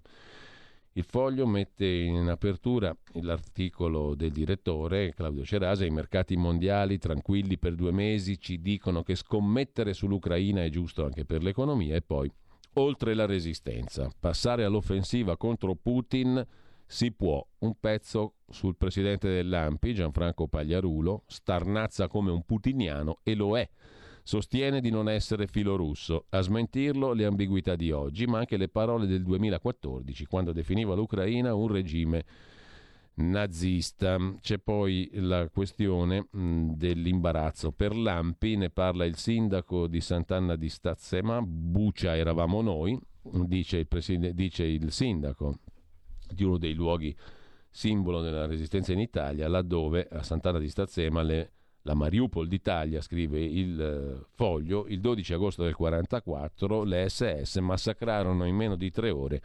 560 civili, donne incinte e bambini. Il presidente dell'AMPI non rende onore alla resistenza e mi dispiace per l'AMPI. Io questo pagliarulo preferisco non ascoltarlo. Mi fa male vedere dove trascina la storia dei partigiani. Leggo molto più volentieri le dichiarazioni del presidente onorario dell'AMPI Smuraglia. Tra la nostra resistenza e quella dell'Ucraina non ci sono differenze. Un popolo invaso ha tutto il diritto di difendersi e va aiutato in questa impresa coraggiosa anche con le armi, dice Maurizio Verona sindaco di Sant'Anna di Stazzema, la Mariupol d'Italia, giusto appunto. È quasi in imbarazzo il sindaco di Sant'Anna. Le parole del presidente dell'AMPI, Pagliarulo, l'hanno lasciato di stucco. I partigiani hanno donato pace e democrazia al nostro paese, dice il sindaco. Sono addolorato che l'AMPI finisca in mezzo a polemiche e battute per colpa delle posizioni del suo presidente pro tempore. C'è anche l'Andreas Version di Andrea Marcenaro in prima pagina con un virgolettato. Non reagiremo a partire da subito, fuggiremo dall'Italia, fuggiremo dai mari e dagli oceani, fuggiremo con crescente agilità e fiducia dall'aria, ci nasconderemo nella nostra penisola a qualsiasi costo. Abbandoneremo le spiagge, abbandoneremo le teste di ponte, ce la daremo a gambe dai campi e dalle strade, scenderemo di corsa dalle montagne e dalle colline. Ci arrenderemo non appena faranno un cenno. Spronò i suoi, il futuro presidente dell'AMPI, subito dopo Buccia. Chiedo scusa, Marzabotto, scrive. Andrea Marcenaro in prima pagina sul foglio. Prima pagina del foglio che lasciamo per andare al fatto quotidiano di Marco Travaglio. Apertura sui negoziati spariti dai radar e Putin sferra l'attacco finale. Presa a Mariupol, i russi pronti all'ultima offensiva in Donbass. Moskva, un missile NATO. Così lo zar che decora la brigata di Bucha, allarme della Nabiullina, governatrice della Banca Centrale Russa e dei cinesi sulle sanzioni, anche l'Ucraina usa le bombe a grappolo, scrive il fatto quotidiano. Putin decora la brigata di Bucia, ma anche l'Ucraina usa bombe a grappolo e mh, mm, la compagna Babushka che sfida l'eroe sul francobollo. Ognuna delle parti in lotta ha il suo emblema, mentre quando l'eroe Zelensky era un evasore populista, maggio 19, ricorda il fatto, sospetti, accuse e sfottò, scarse considerazioni, ecco come tre anni fa i giornali italiani accolsero l'elezione dell'ex comico a presidente. In taglio alto, perché l'Ucraina non può ancora entrare nell'Unione Europea, non rispetta oppositori e minoranze, Zelensky ha consegnato il modulo compilato per l'adesione e ha promesso tempi brevi all'Unione eh, Europea, ma potrà ammettere l'Ucraina, l'Europa, solo chiudendo un occhio sul mancato rispetto di alcuni requisiti democratici stabiliti quasi 30 anni fa. Ancora in primo piano sul Fatto Quotidiano, Ugo, ucciso due anni fa, rivive in processione a Napoli, festa per il suo diciottesimo compleanno. La famiglia del giovane, morto a marzo 2020 per mano di un carabiniere che reagì sparando a un tentativo di rapina, aspetta ancora l'inizio del processo, il sostegno del Comitato Verità e Giustizia, del disegnatore Zero Calcare e del quartiere, così il fatto su un altro caso di presunti eccessi da parte di un esponente delle forze dell'ordine. I 18 anni di Ugo Russo ammazzato a 15, Napoli città dei vivi. L'altra guerra, 1 di eh, marzo del 2020. Un carabiniere reagì a un tentato furto sparandogli. La famiglia aspetta ancora il processo, scrive il Fatto Quotidiano. Sempre dal Fatto Quotidiano poi, Sala, il sindaco di Milano che accolla il suo buco ai più poveri, i 200 milioni di rosso del comune di Milano, se ne occupa Gianni Barbacetto a pagina 14. In che senso Sala fa pagare ai poveri il buco da 200 milioni con i tagli, 50 milioni alla salute e all'assistenza e il sindaco va da Draghi. Nella Milano, già capitale delle diseguaglianze, i poveri avranno quest'anno meno servizi pubblici. Il comune ha annunciato che per far fronte al buco dei suoi conti congelerà nel bilancio previsionale 2022 200 milioni, toglierà 49,7 milioni a welfare e salute, 20 milioni a scuole ed educazione, 16 alla cultura. 24 milioni verranno tolti al settore demanio, 15 alla sicurezza, 15 risorse umane e via dicendo. I tagli potrebbero essere scongiurati se arrivassero nuovi fondi dal governo, dice il sindaco, come già nel 2020 e nel 2021. Mezzo miliardo di euro per ciascuno dei due anni è arrivato a Milano. Nei prossimi giorni il sindaco Sala incontrerà il ministro dell'economia Franco. Ma da dove viene il buco di Milano che potrebbe arrivare a 250 milioni? Minori entrate causa pandemia, dice l'amministrazione Sala. Meno biglietti e abbonamenti al trasporto pubblico. Meno voli, minori entrate dalla SEA, la partecipata del comune che gestisce gli aeroporti. Meno entrate dalla tassa di soggiorno. Aumentate le uscite per l'assistenza famiglie e imprese. Comunque lo fa pagare ai poveri, buco il sindaco Sala. Tra quanti morti mh, eh, si domanda invece Marco Travaglio nell'articolo di fondo del Fatto Quotidiano per capire a che punto della notte mettiamo in fila i fatti che nessuno nega, neanche il più fervido atlantista afferma che la resistenza ucraina sia in grado di sottrarre ai russi il Donbass, la Crimea, la striscia che li collega sul Mar Nero, che Mariupol possa tornare in mani ucraine, che Putin sconfitto abbia le ore contate prima del famoso cambio di regime annunciato da Biden anche altre incaute analisi, tipo che Putin fosse impazzito e pensasse di papparsi in tre giorni un paese grande due volte l'Italia e di esservi accolto con petali di rose per occupare l'intera ex Unione Sovietica e marciare come Hitler sul resto d'Europa, erano bufale così grossolane che neppure i bufalari le ripetono più. Il dibattito sta atterra- atterrando con ritardo sulla realtà, una guerra regionale per il Donbass spacciata per una guerra mondiale, scrive Travaglio. Ci fermiamo qua. Qui Parlamento, il ministro Giancarlo Giorgetti e poi Mordi Media col professor Ugo Volli. Qui Parlamento. Sì, grazie Presidente. Ored Alessandro.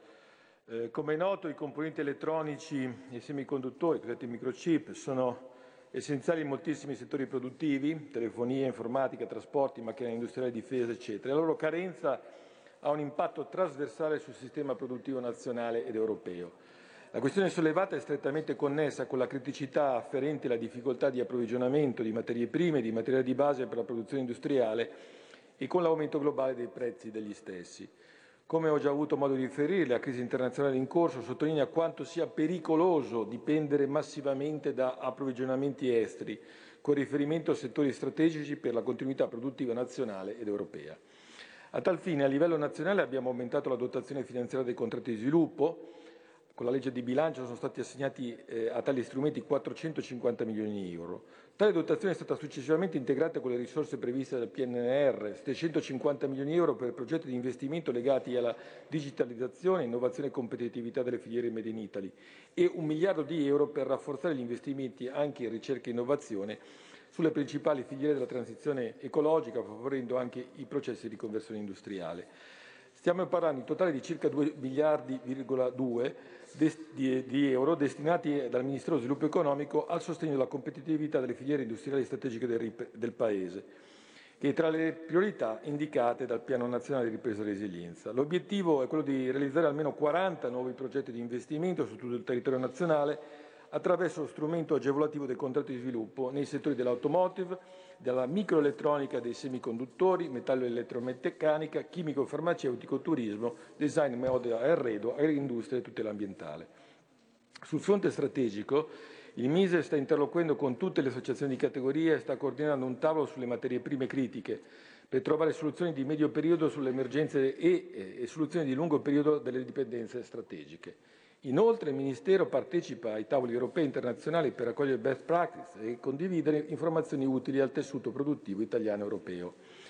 A livello di Unione Europea ricordo ancora una volta il piano d'azione sulle materie prime critiche, presentato dalla Commissione Europea e progressivamente ampliato, lista in cui figurano i semiconduttori. In particolare per queste forniture l'obiettivo è quello di creare una catena di valore europea e rendere le catene degli approvvigionamenti sicure e resilienti le variabili del commercio mondiale. Lo scorso 9 febbraio la Commissione europea ha presentato l'European CHEPS Act, costituito da un pacchetto di misure atte a garantire la sicurezza dell'approvvigionamento, la resilienza e la leadership dell'Unione europea nelle tecnologie e nelle applicazioni dei semiconduttori. Esso mira a raddoppiare la quota attuale di mercato mondiale dal 10 al 20% entro il 2030. Saranno mobilitati oltre 43 miliardi di euro di investimenti pubblici e privati tra fondi nuovi europei, nazionali e esistenti come Next Generation EU e Horizon Europe. Un ulteriore strumento per realizzare eh, l'obiettivo di una catena di valore europea è rappresentato dagli importanti progetti di interesse comune europeo, cosiddetti IPCEI. Con il fondo IPCEI in particolare si sostiene attività di ricerca, sviluppo e innovazione in cinque settori tecnologico, eh, chip efficiente sul piano energetico, semiconduttori di potenza, sensori intelligenti, attrezzatura ottica avanzata e materiali compositi, con l'obiettivo di sviluppare tecnologie e componenti microelettroniche innovative che possono tras- essere trasferite all'industria valle. Grazie a questa iniziativa la filiera nazionale della microelettronica ha beneficiato di uno stanziamento di oltre 700 milioni di euro. Inoltre il decreto energia ha previsto un fondo con una dotazione di 150 milioni di euro nell'anno 2022 e 500 milioni di euro ciascuno degli anni dal 2023 al 2030 per promuovere attività di ricerca, sviluppo e innovazione sui microprocessori. In linea con la strategia europea, il nuovo fondo si inserisce nell'inventario di strumenti che il Ministero dello Sviluppo Economico sta definendo per far fronte alla carenza di semiconduttori in diversi settori, primo fra tutti quello automobilistico. Il fondo si rivolgerà agli investitori non solo stranieri, ma già esistenti nel territorio nazionale, che dovranno essere competitivi e offrire componenti fondamentali non solo per l'automotive, ma per tantissimi altri strumenti fondamentali. Concludo. Nel quadro delle misure previste dal PNR va annoverato inoltre uno specifico intervento a sostegno della filiera strategica della microelettronica. L'investimento, denominato Innovazione e Tecnologia della Microelettronica, e posto nella titolarità del MEF, è destinato all'incremento della produzione di silicio e prevede la creazione di una capacità produttiva supplementare di almeno 374-400 substrati di carburo di silicio l'anno, con la creazione di almeno 700 nuovi posti di lavoro. In conclusione, confermo l'altissima attenzione posta dal Ministero dello Sviluppo Economico e dal Governo nel suo complesso sulla problematica dell'approvvigionamento di componenti elettronici, semiconduttori e materie prime critiche e sulla conseguente necessità di sostenere le imprese italiane in questa delicata fase Grazie, di crisi e transizione. signor Ministro. Qui Parlamento. Avete ascoltato la rassegna stampa.